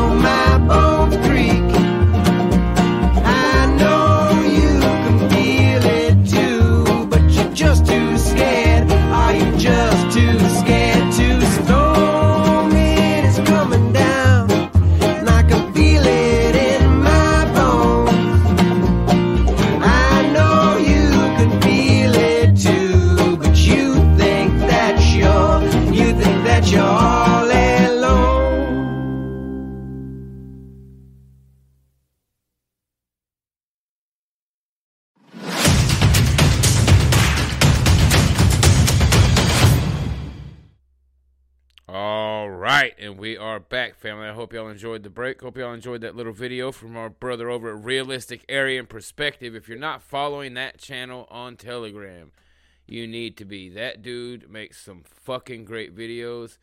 And I am going to go over here right now. And I'm going to find his channel. And I'm going to share a link to it because he deserves it. Dude makes some great shit. Uh, and I use a lot of his stuff, to be honest with you. If I can find it here. Where are you at, brother? Let me go here. There he is. Let me grab that. This is a great fucking link on, uh, or a great channel on Telegram. that You guys should all go follow, guys. Boom. Yeah, go give that brother a follow. He he does great work over there. Great video editing, great videos, man. I use a bunch of them. So go give him a go give him a follow, man. It's worth it. So guys, here we are on the second half. Uh we are going to talk about the Union League. Night Nation. Have you ever heard of the Union League? No, doesn't sound familiar. You know, and uh, yeah, exactly. And I don't think I press a one in the chat if you have heard of the Union League before you heard me mention it. Even when you look this up online, like when you look it up, like their Wikipedia is real short, and then it goes into all this bullshit about all the philanthropy they did and all these foundations they started and all this great work that they did, right? The Union League. Because now it's known as the Union League of Philadelphia. And they opened all of these other Union Leagues around the country, right? There's Union League of Chicago and all this. But what it actually started out as is a fucking radical anti white militia. Mm.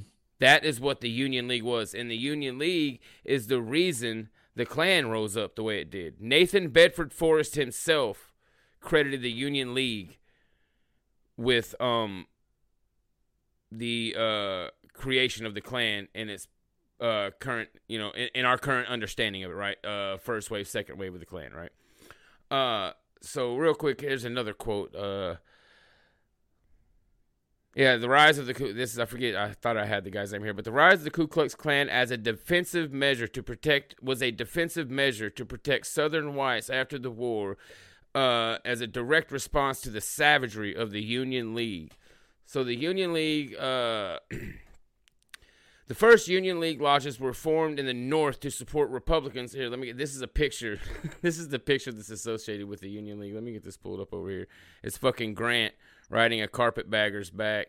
it's just or uh, riding a carpet bag on the South's back. Uh, so the Union League, uh, the first Union lodges were formed in the North to support Republicans after Democratic gains in 1862. Uh, according to historian Charles Phillips, the leagues demanded undiluted loyalty to the wartime policies of Abraham Lincoln. They believed there was no such thing as loyal opposition. Voters either supported Lincoln or they were traitors. Uh, Western Loyal uh, Leaguers. So this is the other Loyal League.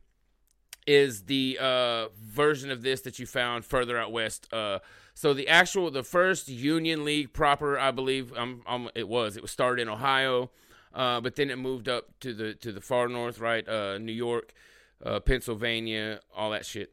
Um, but they had like a sister organization, right? They called them a twin organization called the Loyal League. It even says here, together with their identical twin, the Loyal League, Southern chapters prompted the Ku Klux Klan to evolve from a social club into an anti-Republican vigilante group. Uh, the first Union League lodges were formed in the North. Oh, shit. I'm about to read the same thing.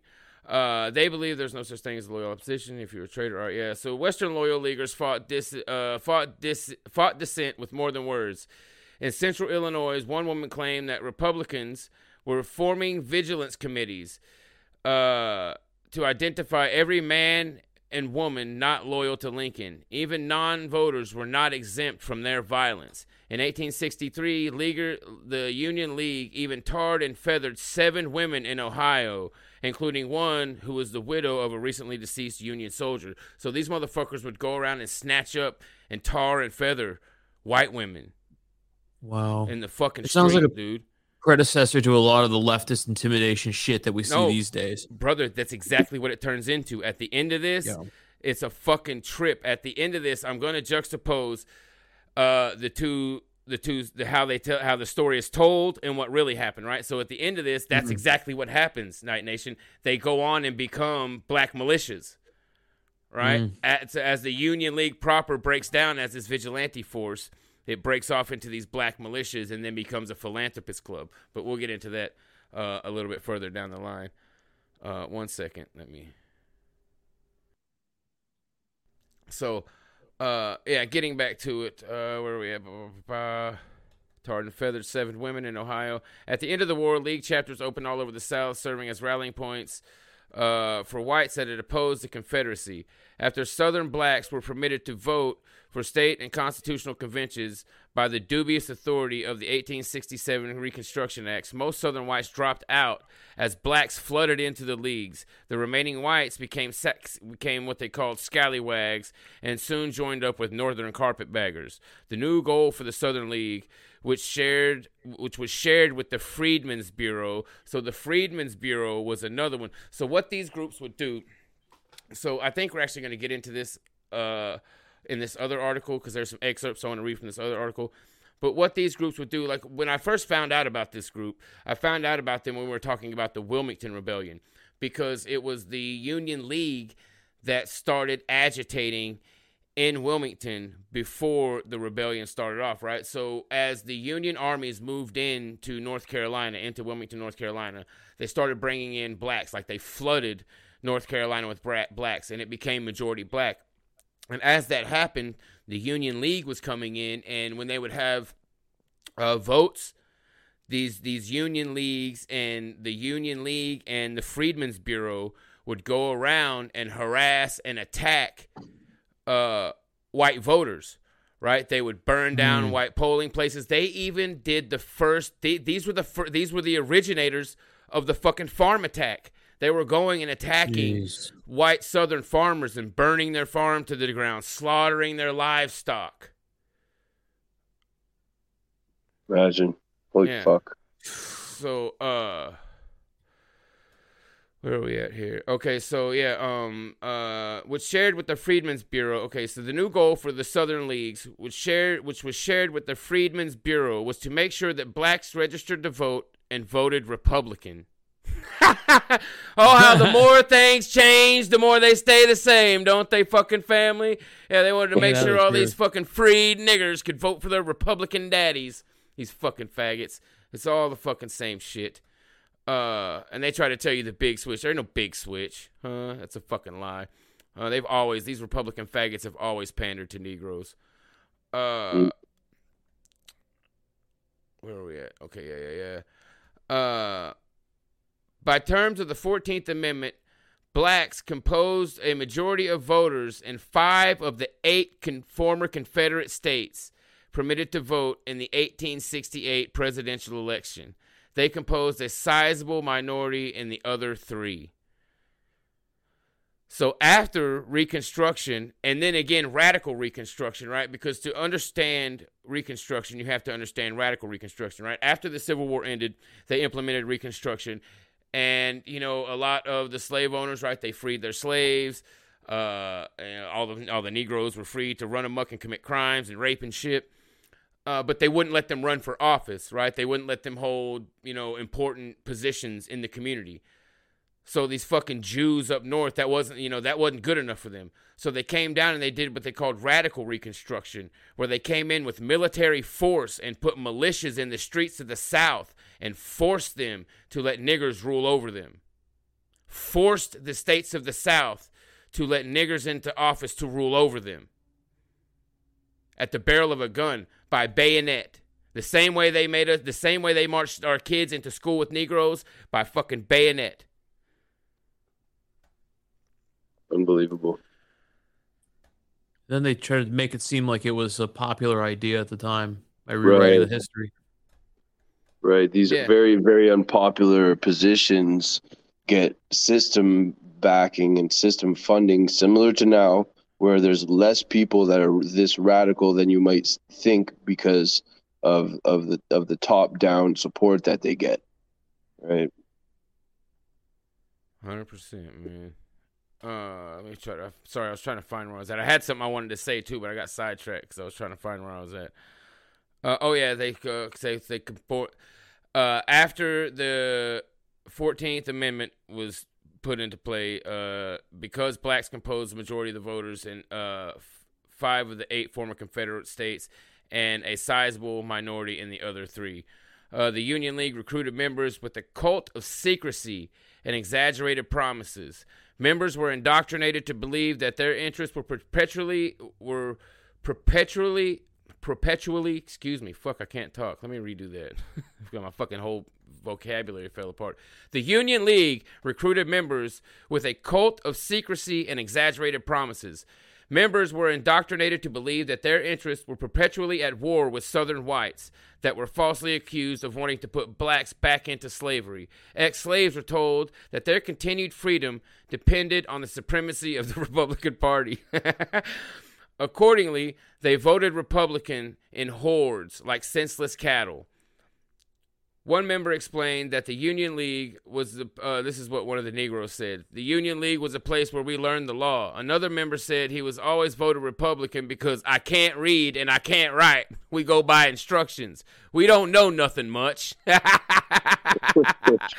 an actual quote by one of these fucking Negroes that was voting for the Republicans. Uh, Oh, I can't read and I can't write. we go by instructions. We don't know nothing much. my Uh, goodness. and listen to this shit. Listen to this shit. This fucking scumbag Grant, traitor Grant, uh, told that if Republican Ulysses S. Grant, they were told that if you, if uh, the Carolina chapter was told that if Republican Ulysses S. Grant won the 1868 presidential election, lodge members would be given public offices, farms, and mules. The state voted for Grant. So they were telling these niggers, like, hey, as long as you vote this guy in, we'll make sure you get to go down there. We'll send armies down there. And at the barrel of a gun, we will put you in office. And then we'll give you their farms. That's what that's saying right there. Incredible. Uh, so, How is that uh, different from from current nigger incitement? It's right? the, no, exactly. Gibbs. That's the same. it's the it, that's what I said earlier before the break. Like when we go through this, because uh, fuck, who was it? I don't want to get this wrong. Somebody asked. It was Splash asked if we think if I think that we still have scars from the uh, Civil War, Right. and yes, listen to this. Yep. Right, we're literally going through the same fucking thing right fucking now. Uh, so a black female supporters of uh, the Union League would vow not to consort with or marry men who were not league members. Remember this? Remember in the Trump election, all these fucking leftist whores coming out telling their uh, women not to fuck their husbands Mm-hmm. if they voted for Trump, right? Quit Oh, fucking man, men, yeah. right? You remember all that? Yep. It's the exact same fucking thing. The exact same fucking thing. Ex slaves who were reluctant to join because of their friendship with their former masters were beaten, and some were even murdered. They would literally murder niggers if they didn't want to turn on the white people. If they if you weren't willing to kill white people as a Negro, you were to be killed. Wow. A number of lodges organized military units that trained regularly and inevitably clashed with armed whites. Often, lodge organizers were employees of the federally funded Freedmen's Bureau, which held the loyalty of most Southern blacks by spring of 1866. Consequently, the Bureau failed at what should have been its primary objective to promote, to promote understanding and tolerance between Southern blacks and whites. Unfortunately, its political tactics and racial agitation redounded to the detriment of blacks as the KKK evolved as a strong as a strong counterforce, especially after Union Leaguers became the backbone of carpetbagging state militias. Carpetbagging, Right? huh? Yeah. we know what those are. Exactly, car- fucking Jews, Carpetbaggers. Yeah, Jews. fucking Exactly. Jews. Oh Uh, yeah. and that's exactly what they were doing. These these these Union Leaguers were going out with their Jewish handlers, their carpet bagging Jewish handlers, and starting little black militias all over the South. Mhm. John Brown Gun well, John very Brown familiar, Gun Club. it? Yeah, John Brown Gun Club isn't associated with this, but I'm giving that as an example, right? I'm not Yeah. saying that it was a direct result. I mean, ultimately it was, but I'm not saying it shot off straight from these guys. I'm just saying John Brown Gun Club, Redneck Revolt, right? Same shit. Same Yeah. fucking shit. Although Redneck Revolt is arguably a bunch of Jews, but you guys know what I'm saying here. You know what I mean? Same Yeah. carpetbaggers. Uh, Leo, Leo Frank, we know, was a carpetbagger. Mm. right. Yep. Yep. So the direct transition, we have the ADL now, right? Founded on the lynching of a carpetbagger. Mm. Like, you know, so it goes right through. Like this this thing goes there's a continuity. All right, so check this out. This is uh so 2 years after the end of the Civil War with one um sorry, the 1 million man Union army dwindled down to about 50,000, although 20,000 federal troops remained deployed in the South to enforce martial law to pres to prevent a restart of the rebellion. That's not true. That's not why they were there. Sorry, I had to cough. They were there to enforce Negro rule on the southern states. Mm. They were there to enforce to to force Negroes into public office at the barrel of a gun, and then quell squash any rebellion to that. Right? They try to make it sound like oh they were trying to keep uh, the Civil War from striking back up. No, they were trying to keep whites from rebelling against Negro rule, which is what the Wilmington Rebellion was. Right? Which is how we learned about all this, which comes later. We're actually going to talk a little bit about the Wilmington Rebellion here in just a minute because there's some really really interesting shit from the notes on the Wilmington Rebellion about the Union League. Uh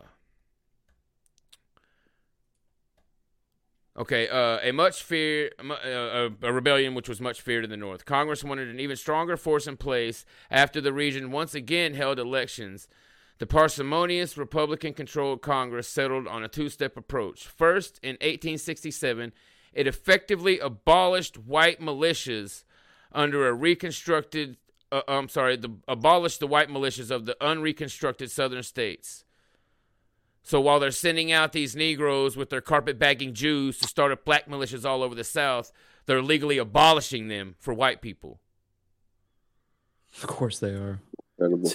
Second, after the 1868 elections, put carpetbagging regimes in place in a number of southern states, creating new militias composed almost entirely of former black Union League members. As with all militias, they were funded by revenue from the respective states, thereby obviating the need for federal uh, subsidies. So we're alongside of this this uh, sort of um, like you're saying fe- federally subsidized um, ta- taking of power from the states from whites. Um, you're seeing the the sort of proto um, lawmaking that went into denying us collectivity. So you couldn't no longer represent yourself as well, and and that also has a continuity leading until now right? Why do people culturally um, uh, uh, kind of get their get their hackles up when you say white collectivity, right? It didn't. It didn't. It, that's not normal and it's not natural, and so there was there was a cultural effort, you know, like a, a federally funded, subsidized cultural effort to to deny whites collectivity. Yeah, one hundred fucking percent, and and not only to deny it, but to stomp it out violently. Right. Uh, Piper's Exactly. Ghost, thank you very much, sis. I'll look at that here in a minute. It's something about David Rosenhan. Uh, this is the Jew who ran the false Rosenhan experiments that got all of the asylum shut down. Oh, nice. Okay, right on. We will check that out if we have time here in a little bit. Thank you very much, sis. Mad World, thank you very much. He says, the guy out of the Rothschild shot Lincoln. MTL screamed, "Oh, that dreadful house, the house of Rothschild." Uh, well, hey, even a broken clock's right twice. A, right, Perp. right twice a day. They call me Perp. What's up, brother? Said it's always the same chicken shit playbook with these rats. forcing Negroes into places that they never should have been or they were never asked for. Infuriating. Thanks for the show, gentlemen. Thank you very much for the donation. Yeah, man, it's a, it's a, it's the same playbook over and over and over again, forcing this this this clash, this racial clash between whites and Negroes, and a Jew just standing there in the middle, twiddling his fucking fingers. Uh, racial agitation is the game of the Jew. Yeah, twiddling his fingers and rubbing his hands together. You know, All right, where was I at? Uh, author John Chodes. What an unfortunate name. what an unfortunate name on this guy. Fuck. Author John Chodes writes These militia were used as the private armies of carpetbagging governors. In addition to ensuring voting by terror kept them in power, these um, to ensure that voting by terror kept them in power. These militia forces defended against other ambitious carpetbaggers who attempted to usurp illegal power with illegal force. Such a Republican Party splits led to oh such Republican Party splits led to de- the demise carpetbag governments to the demise of carpetbag governments in Arkansas, Tennessee, and Louisiana. Two opposing militia even fought one another during the Arkansas division known as the Brooks Baxter War. So these, they, it's one of those things where they couldn't contain their Negroes, right? They're all fighting each other and shit. What was really going on is these Jews, uh, carpetbaggers that had started these militia were then using these militia to not only intimidate Southern whites, uh, but also to intimidate their political opponents, is what they're saying there. Mhm. Uh, the militias, however, may have done more to alienate Southern whites from the carpetbagger regimes than uh, did the Union Leagues per se. But the thing is, is the militias were an extension of the Union Leagues, right? That's the thing, right? Because we'll go over here. Let me get this other one pulled up, and it'll tell us right here. Let me find it. Boom. Let me get this link here. Because there's some super interesting shit in this one right here. Uh, Similarly, now if you're a Democrat and you don't support BLM, you don't get elected. and you may get killed. Yeah, and may get beat yeah. to death. Same way, yeah, same thing. Uh, let me get to the thing right here. and I mean we're moving towards that. and It's it's the same in the Republican Party. You know, if you're if you're if you're racist or if you say white collectivity, right? Even if you don't support BLM, you're out. You know, and and and if now if if you're America First, if you're a Christian nationalist and you don't support, you know, blacks advocating for our positions, you're out. Right. So very similar tactic right across the board. All right, one second. Let me take a drink real quick. It's fascinating. It's it's incredible to see like nothing new under the sun, right? They're not doing anything different. Uh, just just evolving the tactics. Uh, you know, Jewish archaeofuturism, if you will. Yeah, sorry, brother. I had to take a drink there, man. My fucking mouth is dry as shit. So Not okay, uh, You're, you're doing a lot of reading, man. Okay, I think this is a good spot to start. Uh, I thought this was also a really good uh, quote right here. This is a quote from uh, James A. Lowry, chairman. Uh, oh wait, no, that's a different one. Doesn't say who this is from, but anyway, it says when freedom came to the slave in 1865, power was thrust into hands not ready to wield it. Authority, backed by federal bayonets, was given to people who had never issued an order in their lives. Of course. Talking right, it's saying right there that they went and freed these Negroes and then put them into uh, positions of power at the end of a bayonet, and they didn't even know what they were doing. They'd never given an order in their fucking lives. Uh, but Totally undisciplined, low agency, low IQ, uh, easily manipulated, easily controlled, violent. You know. Right. So it says here uh, the Union League, which came with the carpetbaggers in the wake of the Federal Army, began organizing Negroes for political purposes. Any Negro who refused to join was called a conservative, and severe punishment was dealt uh, down on him by his own race. Naturally, the Union League operated in the interest of the Republican Party. Their primary aim was to put that party in power and keep it there uh, by votes from freed slaves. Nightly, the sky glowed with the light of burning barns. The normal sounds of night were mixed with abnormal no- noises, the scrape and thud of the feet of stolen cattle and horses being led away. Talking about these niggers going and burning down their farms, stealing their livestock, taking away their livelihood. It reminds Uh, me of, of post-war Germany and how badly the Germans were were were uh, treated after they lost the war. You know, the Southerners went through the same thing. Isn't that amazing? So it says here, uh, let it be said now that the troublemakers were uh, minorities acting on the orders of the Union League and to protection of agents of the Freedmen's Bureau. Appeals for redress or grievance did no good. In fact, matters reached the point to where if a white man complained, he could almost certainly expect his barn to be burned or his livestock to be stolen or killed within a few days. My goodness. The black hoodlum element grew more reckless as the courts refused to convict them. Does that sound fucking familiar, guys? The nigger criminal element grows more vicious as courts refuse to convict them. It's in the fucking Nothing new under the 1800s, sun. man. Wild, wild shit, buddy. Then out of the night, th- here's another one from uh this is called The Negro in Harnett County by Malcolm Fowler. This is a quote from this book. Then out of the night came the thundering hoofbeats of horses ridden by the hooded and white sheet riders. The Ku Klux Klan, ride, redeem, and restore was the, uh, ordered was the directive which they operated. The Klan and similar orders, by their nature, operated beyond the law, but they visited swift and severe punishment on the Union Leaguers by the end of 1870. Amen. Hail the fucking uh, Klan.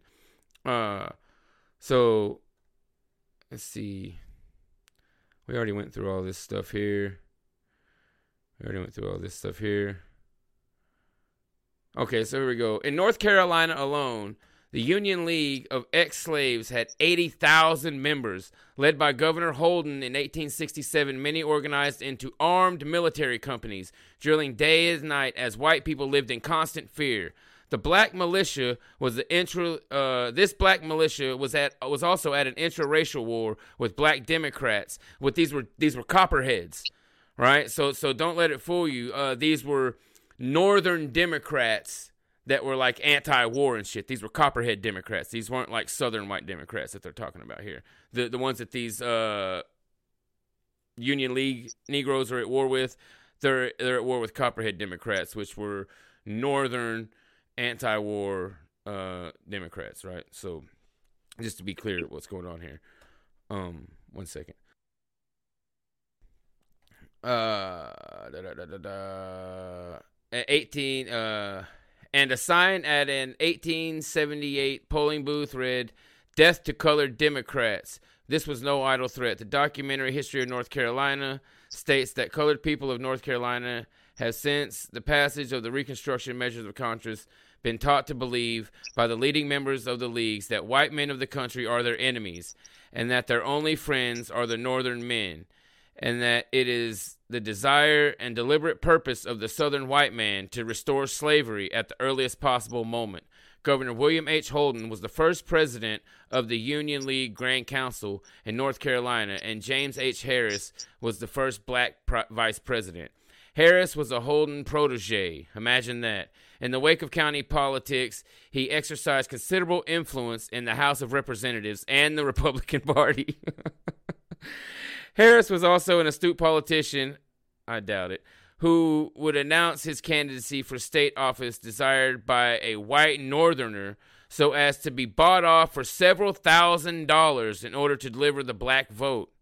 Harris was a founder of the Union League in Wilmington and served as the Grand Marshal of the National Council in 1867 and in 1868 was the vice president of the league in North Carolina with Governor Holden as president. Along with Harris was John L. Hayes and David Heaton, black Wilmingtonians who served as members of the executive committee. Uh, George Z. French and carpetbagging politicians in New in New Hanover County also served as presidents of the local Union League. As a result of the French's support of the carpetbagging rule in Wilmington and corruption of North Carolina's legislature, He was summarily run out of this city under threat of hanging in November 1898. Listen to this shit. So they're talking about this uh, Holden guy here, right? Wow. Listen to this. Uh let me get back to this. As a result of the French's support of carpetbagging rule in Wilmington and corruption in North Carolina's legisla- legislature, he was summarily run out of his city under threat of hanging in November 1898. Only his Masonic membership saved his life. oh fuck. Fuck me, man. Only his Masonic membership saved his life. Holy shit.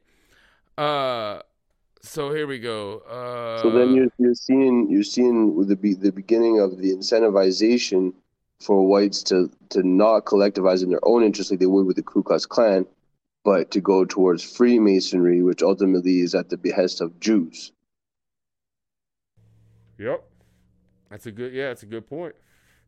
So the existence of the Union League in Wilmington is revealed by Northern General Weitzel being visited on a blockade ship in late 1864 by the president of the clandestine Loyal Union. Right? Remember, the Loyal Union was the twin com- uh, twin organization that we talked about earlier uh, in Wilmington, who had been secretly brought on board. This unidentified person, and it says here, see Confederate Goliath. I don't know what that means. Uh, provided the invading forces with information regarding Southern troop positions and strength. So these are uh, Southern traders uh, giving away information to the North. Uh, Disgusting. in July of 1865, then the then the oh excuse me. In July of 1865, the by then strong Union League in Wilmington was petitioning the city government to appoint black policemen and inspectors. Uh, black policemen and inspectors. Within a week of the second restoration of the conservative government in Wilmington, an advertisement in the Herald that informed the Brothers of the Union League would be meeting in a sheltered area due to incumbent weather, or I'm sorry, inclement weather. I skipped a part of that. Hold on. But within a week of the second restoration, oh, they were petitioning them to. Okay, yeah. Uh, the Union League in Wilmington was positioning the city government to appoint black policemen and inspectors within a week of the second restoration of the conservative government in Wilmington. Uh, an advertisement in the Herald informed that the Brothers of the Union League would be meeting at the sheltered area due to inclement weather. Remember that the entire municipal government in Wilmington resigned on August 2nd, 1865, after mobs of black troops and civilians attacked local police. So they literally went in and took these positions by force. They went in and, and rioted and took these political positions and these positions on the police force and positions as inspectors by force. The Union League went in there and fucking took these positions by force. Uh, during his one year tenure as president, Holden maintained tight control of local councils, probably in order in no other state probably in no other state where were there Republicans as successful in providing central direction for the Union League as in North Carolina. In the 1867 election campaign, Holden conducted a restoration of vote, a registration, excuse me, of voters under military supervision to help ensure the outcome. So he was literally fucking bringing these Negroes in and making sure that it's it's almost like the the modern equivalent of like fucking uh, bussing in voters, right? He's bringing he's got all these Negroes lined up to register to vote, and he's protecting them with the military, right, to make sure nobody comes in and, and, and fucks up and, and scares them away from voting them. So they're literally being protected by the military as they're being signed up to take over this fucking these, this town of Wilmington. Uh and from Raleigh, he cajoled local Republican leaders to work diligently to perfect the organizations of the Union League and the regular county units of the party. After his victory in that election, Holden exalted the large Republican majorities cast by freedmen in the east in the eastern North Carolina, where the Union Leagues was strongest. The Wilmington population at that time had swollen to nearly 60% black. In September 1868, Holden appealed to the federal military in North Carolina to station troops at election polls to inspire salutary terror among the disaffected, to which the General Meade declined. So he was trying to get the, to which General Meade declined. Excuse me. He was trying to get the fucking military out there to intimidate white people away from voting but the military turned him down. They were like, no. So Holden was then forced to rely upon the resources of his administration, which were the militia and the Union League, Holden's twin allies of terror. Regarding the federal troops still in North Carolina in 1868, so what they're saying there is since the military said no, he just sicked the fucking Union League and uh his militias, right? These these disparate militias that they'd been starting up with the carpetbaggers and the rem and these other Union League members. So he just sicked the militias and the Union League on the white voters, since the actual federal military wouldn't do it. Uh. So regarding the federal troops still in North Carolina in 1868, the Raleigh Sentinel reported that on August 29th, 10 companies of Negro federal troops were concentrated in Goldsboro and a reign of terror follows, in which depredations of all sorts were committed, and the conduct of the troops was so violent that it was unsafe for women to leave their homes. Fuck. The Union League, uh, one second. Like Eisenhower sticking the niggers on the fucking Italians and, Exactly, and, and the. Germans. Jeez, bro. A Union League circular in the October 1868 New Bern, New Bern Sentinel urged tri-weekly meetings with as much excitement of the freedmen as possible. They were to be drilled constantly and told that if the Democrats won, they would all be sold back into slavery. Farms and mules should be promised to all who voted for Grant. We talked about this earlier. Uh, we talked about Got to get them Gibbs. Mm-hmm. Uh, all methods were to be employed to poison the minds again to poison the black mind against the native white people. And if riots follows, if if riots did follow, no harm would be done to the blacks who started them. If need if needed to arouse them, some cabins should be burned and the misdeed attributed to the conservatives. Just burn their houses down. Say someone else did it. In North So Carolina, like, sorry, like lately, excuse me, lately, like the big argument from niggers is that they've always been oppressed. Even after slavery, they were oppressed. White supremacy held them down. They had no opportunities, no jobs, no place in government. No, you know what I mean? And and here is the evidence that immediately once slavery was turned over, they were elevated into positions that they did not deserve. Right. So this this actually destroys that whole like at the barrel of a gun.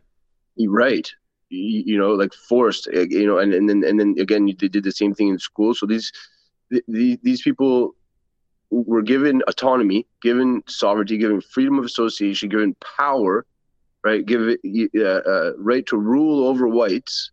And they're saying that still now you know and and and and what and, and most normie whites will cuck to this at, at the drop. They'll, they'll bend their fucking knee to blm thinking that it's true that they were that these niggers were never oppressed and that they deserve to to to to, to elevate themselves now. It, it, it's this is fucking insane, and it's it's a crazy argument to make given this context. Right? I wish everybody knew about this, bro. It's and it's so crazy to hear the way it's talked about in other sources, right? Like on Wikipedia. Like if you go look up the Union guys, somebody in chat, go look up the Union League Wikipedia right now and look at that fucking fluff they put in there. It's like, oh, they were freedom fighters and philanthropists, and they're doing all these, yeah, heroes and doing all this great work. They were literally slaughtering white people, burning down their fucking farms, massacring and stealing their livestock, burning down the cities, attacking police forces. They were fucking terrorists. And bro, Gavin Newsom wants to give these niggers reparations now, two hundred thousand dollars per Black American for their fucking suffering and pain from slavery. No American knows about this. I'm convinced no American knows about this. I don't think we're supposed to know about this. Have you ever heard of this shit in school? Did you ever hear of the Oh. Union League in school? Never. In North Carolina, the most common outrage committed by League militia against whites was barn burning. The loss of barn meant the complete ruin and starvation to the farmer, and it occurred in every county. The conclusive evidence shows that burnings were decided upon at large league meetings. In Gaston County in 1869, there were nine barn burnings in one week. In Edgecombe County in two months of 1869, there were two churches, seven cotton gins, a cotton factory, barns, and dwellings burned, all traced back to uh, uh, Union League incendiaries. State Senator John W. Stevens, a henchman of government or Governor Holden, at a Yanceyville Union League meeting, gave a book of matches to all the freedmen in attendance with the suggestion that they would be useful in burning the native white houses and barns. Stevens was later executed by the Klan. A fucking man. Oh yeah. Wow. Rightfully fucking so. Uh, and this, Stevens being executed by the Klan, guess what that led to, guys? Anti Klan legislation law of 1870, the Shoffner bill. Wow. The carpetbagger and the former general uh, Milton Littlefield, infamous for his fraudulent railroad schemes and political corruption in North Carolina, became president of the New of the North Carolina Union League in 1868 after Holden, and presided over the national meeting in 1870 in New Jersey. The Council of the Union Leagues, over which Milton presided, represented the common field, uh, or the common command, excuse me, represented the command of the field forces and the purposes embodied in acts in acts President Grant had recently signed to compel observance of the 14th and 15th Amendments and to strengthen Reconstruction.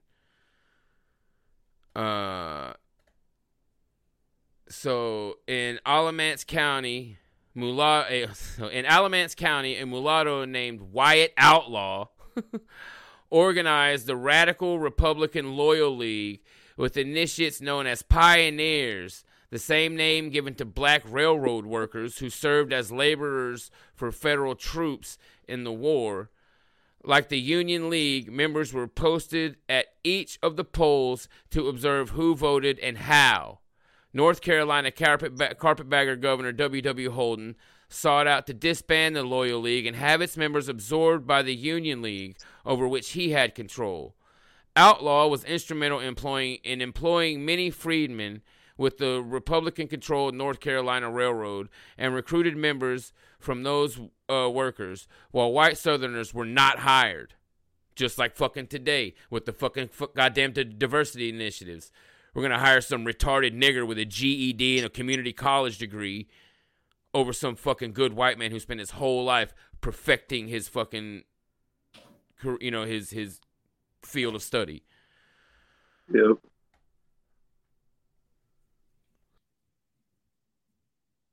All right, and here we go. Here we go with the fun part. The Klan emerges, and this is something I'm going to continue. I don't know if we're going to continue it next week or the week after. We're going to pick up uh, on the end of this. We're going to pick up on the first iteration of the Klan and talk about the Klan and stuff a little bit too. Uh, so conservatives insisted that the Union League cons- uh, created a situation which called for the establishment of the Ku Klux Klan, and there can be no doubt that the League was guilty of grave excesses and murders of white people were attributed to the League. Barns were burned, uh, and barns were burned. Uh, Dr. Hamilton in his reconstruction of the fact. Okay, the fact that the leagues usually met in schoolhouse. Oh yes, this is yes, yes, yes, yes. This is something I wanted to talk about right here. So let me let me start this whole thing over. Uh, conservatives insisted that union the Union League created the situation which called for the establishment of the Ku Klux Klan, and there can be no doubt that the league was guilty of grave excesses and the murder of white peoples and the murders of white people were attributed to the League. Barns were burned, but, says Dr. Hamilton in his Reconstruction in North Carolina, uh, so this is a book he wrote. Here it is. The fact that the Union League usually met in a schoolhouse or a church explains the burning of so many schools and churches by white people in the South. So there you fucking have it. They want to tell you that these evil fucking white people just didn't want niggers to learn or worship Jesus, so they burned down their schoolhouses and they burned down their churches because they're just evil, bloodthirsty whites. But the truth of the matter is, anti white, violent Negro militias use these places as their headquarters. That's why they were being burned down. Fuck. That's why they were fucking being burned down. Sound familiar? Just like we're told, oh, the Nazis want you, they don't want, they want to assassinate intellectuals and burn the books so you can't be smart. Really, they were burning tranny shit and faggot shit. They were burning shit that was supposed to be burned. Same thing here. Oh, these evil white people didn't want nigga, they didn't want a nigga to learn.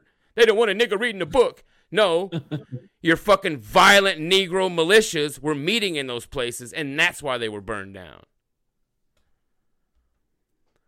Uh, Hamilton goes on to say that at first, some attempt was made by white conservatives to check the growth and activity of the Union League organizations by refusal to employ any of it, by refusal to employ its members. But it soon became evident that this meant refusal to employ any colored people at all, which meaning all niggers were members of the Union League. Did you catch that? Yep. They, they Mm. they said they weren't going to hire. They were trying to to put the to try to chill these people out and kind of put the put a wet blanket on them, right? To try to to disband them a little bit. You guys know what I'm trying to say. They said, "Oh, we're not going to hire any of these people, right? Maybe that'll chill them out a little bit." Yeah. And it's like, "Oh, well, if we don't hire any Union League members, we can't hire any niggers because every nigger's a member of the Union League." So literally, every nigger in the South was a member of a violent black militia. Wait a minute, Johnny. It, it sounds to me like you're trying to tell me that the history they told us in public school just isn't quite accurate. I mean, I can't believe it. I mean, I'm not gonna lie, uh, Night Nation. I was even shocked, right? Like I've always, you know, like Yeah. you guys have heard me go on the rant about slavery being a parental institution, and we were treating them niggers better than they ever would have been treated, blah blah blah, all that stuff. But I was actually kind of taken aback by this story of this group. I had never heard of anything like this, and it may because you know we're told the Klan was just these evil white people that rose up because they just couldn't handle the fact that they couldn't have nigger slaves no more right? That's they just wanted to run around and lynch niggers because they couldn't put them in the cotton field no more. But no, actually, they were just a fucking group of guys protecting their families. This is absolutely crazy. This is a a, a, a real revelation, um, almost to the scale of like Europa. You know, the documentary, right? Like, once you understand the history of what happened in World War II, it's really tough to like not recognize why we're in the situation we're in. But if you add this into the mix, it's like extre- this is extremely powerful. I, I hope people aren't underestimating the, the, the, the level of this revelation. I'm I'm abs- I'm absolutely taken aback. I'm blown away. I couldn't fucking believe it, bro, when I found out about this. Uh, okay, Holy Insane. shit. where were we at? Where were we at? Uh, all this members soon became evident that at the time employee stuff. Okay, uh, but soon it became evident that this meant refusal to employ any people of color at all, and the time came when employing class became supplicants. So sharply was the need for laborers felt. I don't. I'm too dumb to know what that meant. Maybe someone smarter than me can decipher that.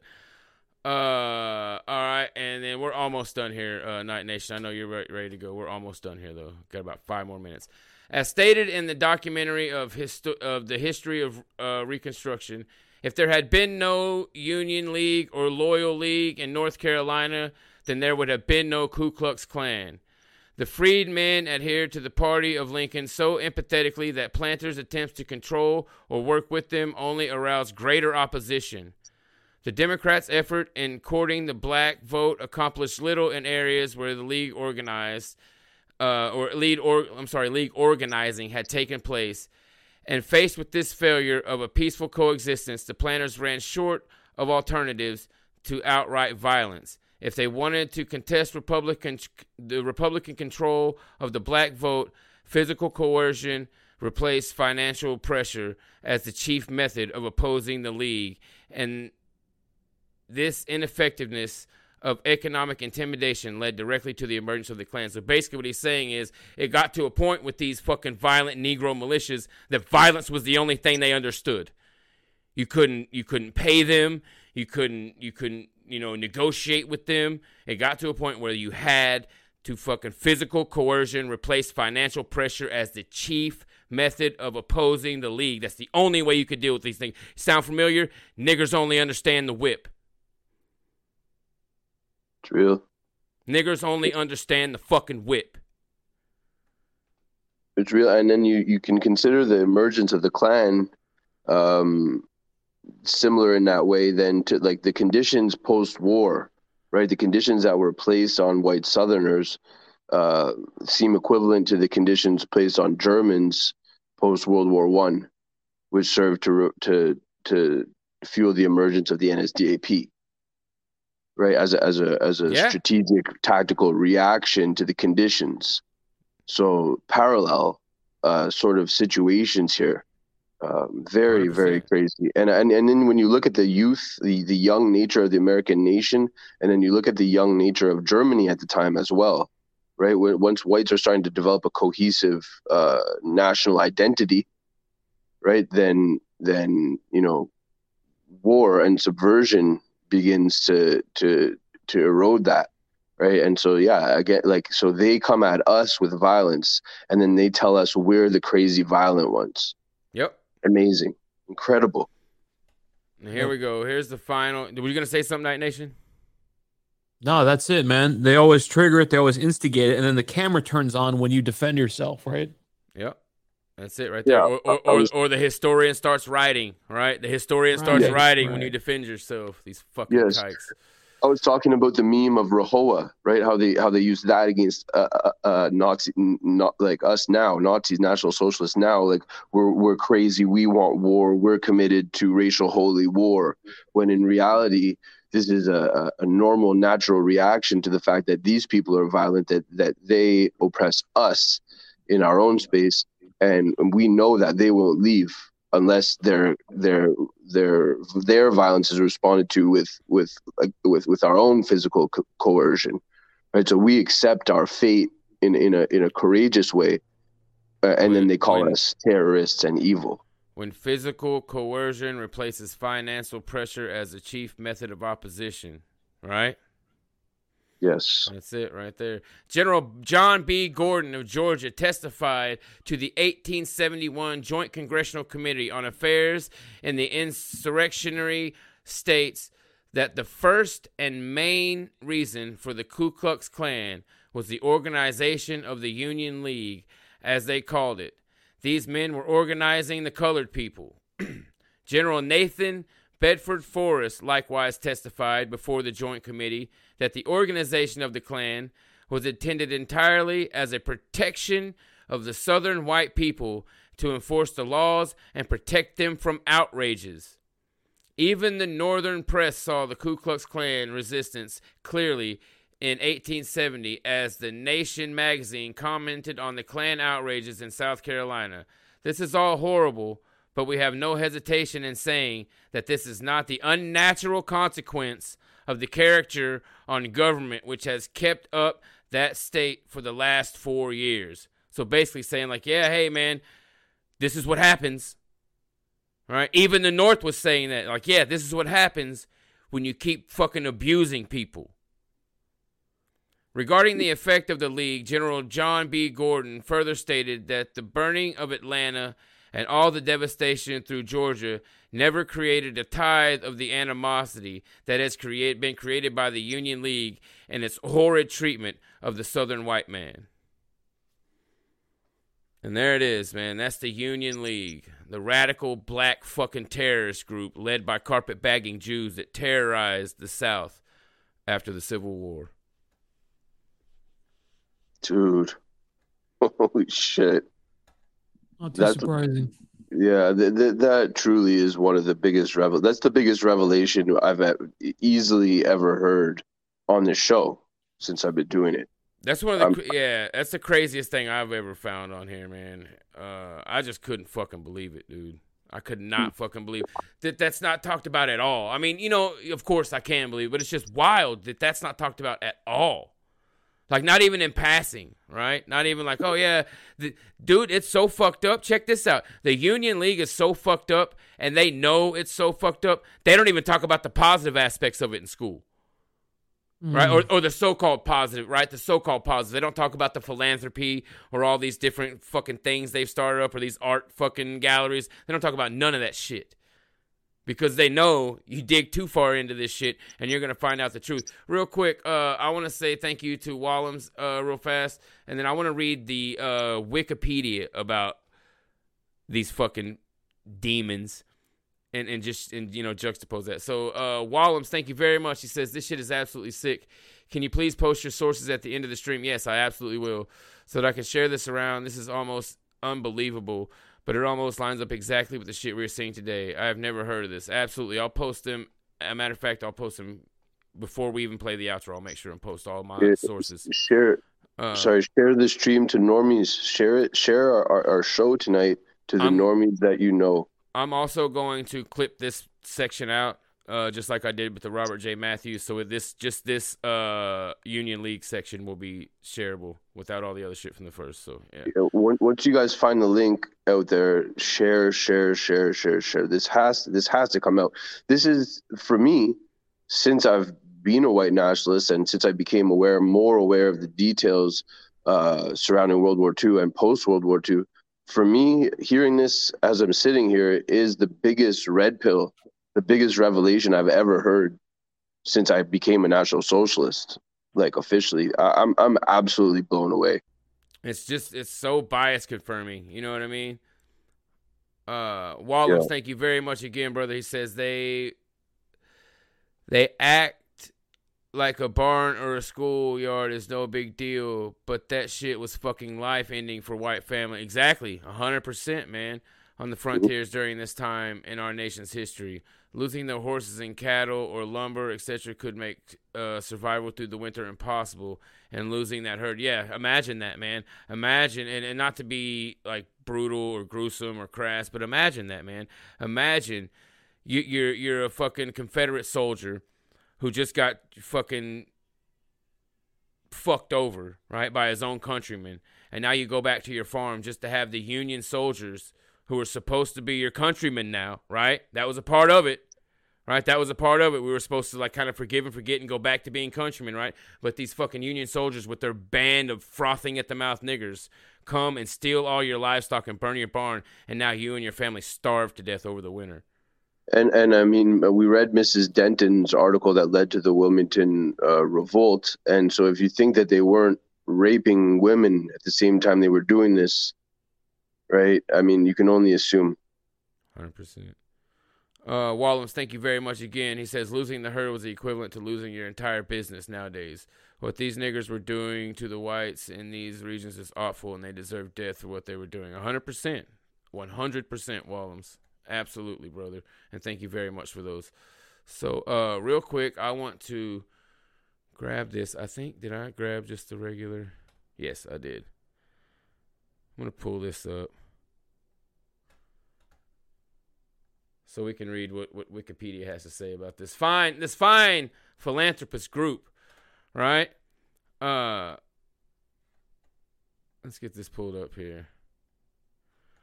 The Union League was a private social club in New York that was founded in 1863. That's not true. It was founded in 1862. The fucking st- first sentence is a goddamn lie. Uh, its fourth and current clubhouse is located at 38 East 37th Street on the corner of Park Avenue in the Murray Hill neighborhood of Manhattan. It was designed by Benjamin Wistar Morris and opened on February 2nd, 1931. The building was blah, blah, blah, blah. Goes on this. And if you go to the history. Uh, the club's uh, founding dates to February 6th, 1863. During the American Civil War, tensions were running high in New York City at the time because much of the city's government class, uh, large immigrant Irish population, bitterly opposed the war and were eager to reach some kind of accommodation with the Confederate States of America. Pro Union men chose to form their own club uh, with twin goals of cultivating a profound national devotion and to strengthen a love and respect for the Union. A foundational article of the club was the duty to resist and expose corruption as well as elevate the idea of American citizenship in the country. Listen to that shit. They blamed it on the Irish too. Listen to that, dude. This is what they Fuck. say about this fucking radical nigger terrorist organization. Get the fuck out of here, dude. Fuck this country, Dude. man. They're about as honest about everything else too. Fucking Yeah. Wikipedia. During Reconstruction, a major era of civil rights changes, union leagues were formed all across the South. They mobilized freed men to register to vote, discussed political issues, promoted civic projects, and mobilized workers to oppose segregation of white with white employers. Uh, most branches, uh, oh, what was it? Most branches were most branches were segregated were segregated but there were a few that were racially integrated. The leaders of the all black units were mostly urban blacks from the North who had never been slaves, but virtually every black in the South had enrolled. Black leagues, black, black members of the leagues eventually became special targets of the Ku Klux Klan's violence and intimidation. So the leagues organized informal armed defense units. you hear this shit? Fuck. Get the fuck out of here, man. So yeah, there you go. Just this poor philanthropist group that was attacked by the Klan. Yeah. Yeah, just a bunch of Irish guys working with, with niggers to, to make life better for uh, for Southerners. The club, listen to this. The club has always promoted clean government and public spiritedness. Man, many of its earliest members are notable cartoonists and it's, get the fuck out of here, man. So fucking propagandists, notable propagandists. Right. Fuck me, man. And and and and Manhattan, like if you think like they're blaming it on the Irish, but like clearly like like in the other articles they're talking about carpetbaggers leading this. These are these are Jews. Hey, it comes into ho. Thank you very fucking much. Well, I'm sorry, brother. I did not mean to cut you off. Not at all, Uh, brother. Wallum says, Merry Christmas, boys. Share this with Keela so he can fix his fucking PC. All right, we'll get it figured out, brother. Thank you very much, Wallums. I appreciate it, Bob. Uh, and real quick, before I forget, while I'm looking at Wallum's comment, I want to grab these links. Let me grab these links. Uh, so here is this one. This uh one, guys, this one that I'm going to be sharing. This says Wilmington race riots, 1898. I highly, highly suggest everybody read that whole fucking thing. Read every tab on that entire uh, deal. It's extremely fucking interesting. Uh, the Wilmington Rebellion is. And here is the other one. Control. I I'll I'll say I'll say it in this way. Like it's it's it's in the interest. It's in our racial interest to start with this stream and the section that John's going to cut out and share it far and wide and share these links everywhere you can. The guys with the big platforms need to hear about this, do their own shows on it. It has to get public. This is insane. This is like I I I want to make sure that that I've said it while we're on stream that that um, the scale of this is absolutely mind blowing. It's to the scale of uh, of, post war Germany and and and the, the the controversies around World War II. It's the same. I, I I just can't emphasize it enough. So if the the more we can spread it, the more we can get it out. There's lots of people in the chat that have heard it, everything like that. Guys, mobilize around this. This is this is absolutely crucial, and the rhetoric that it provides is is incredibly powerful. Definitely push this. Hey, and guys, also, man, if you guys find anything new on this, please let me know, and we'll talk Yeah. about it more. Anything new we find about this little area right here and what's going on here is is going to be very valuable information, man. So yeah, please, uh, brother Night Nation, I know you got to get down the road and get your shit started. Anything you want to say on the way out of here?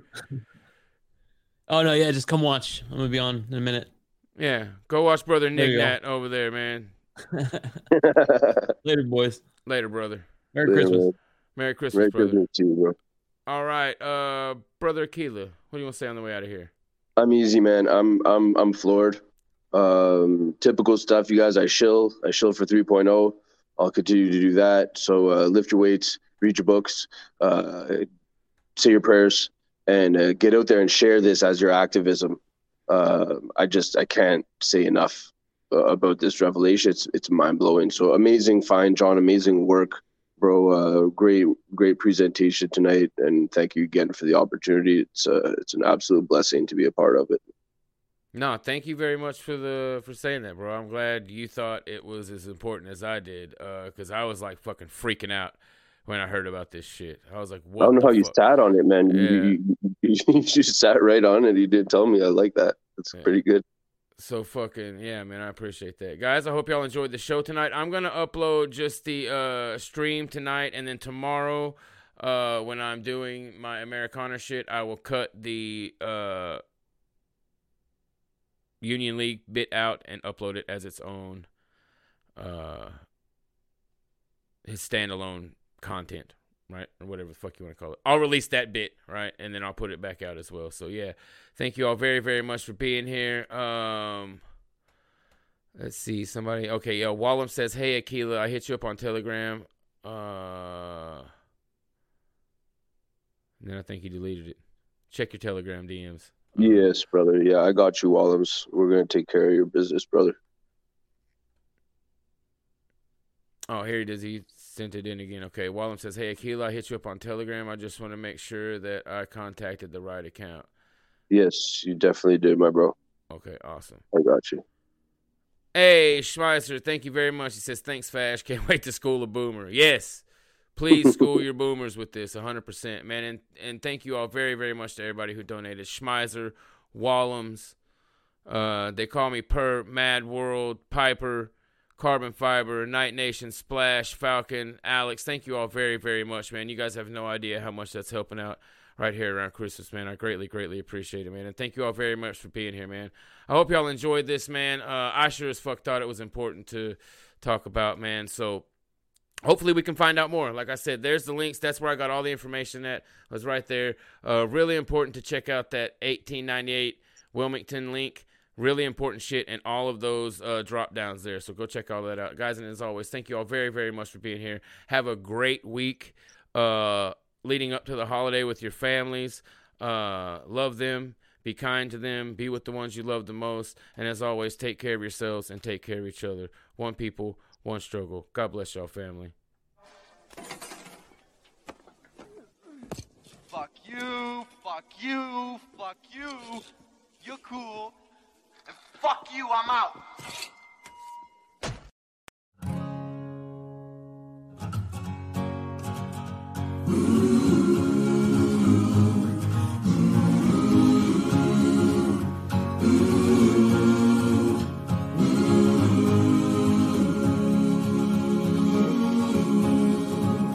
They'll look high and they'll look low. They'll look everywhere we go. But when the sinners find us, we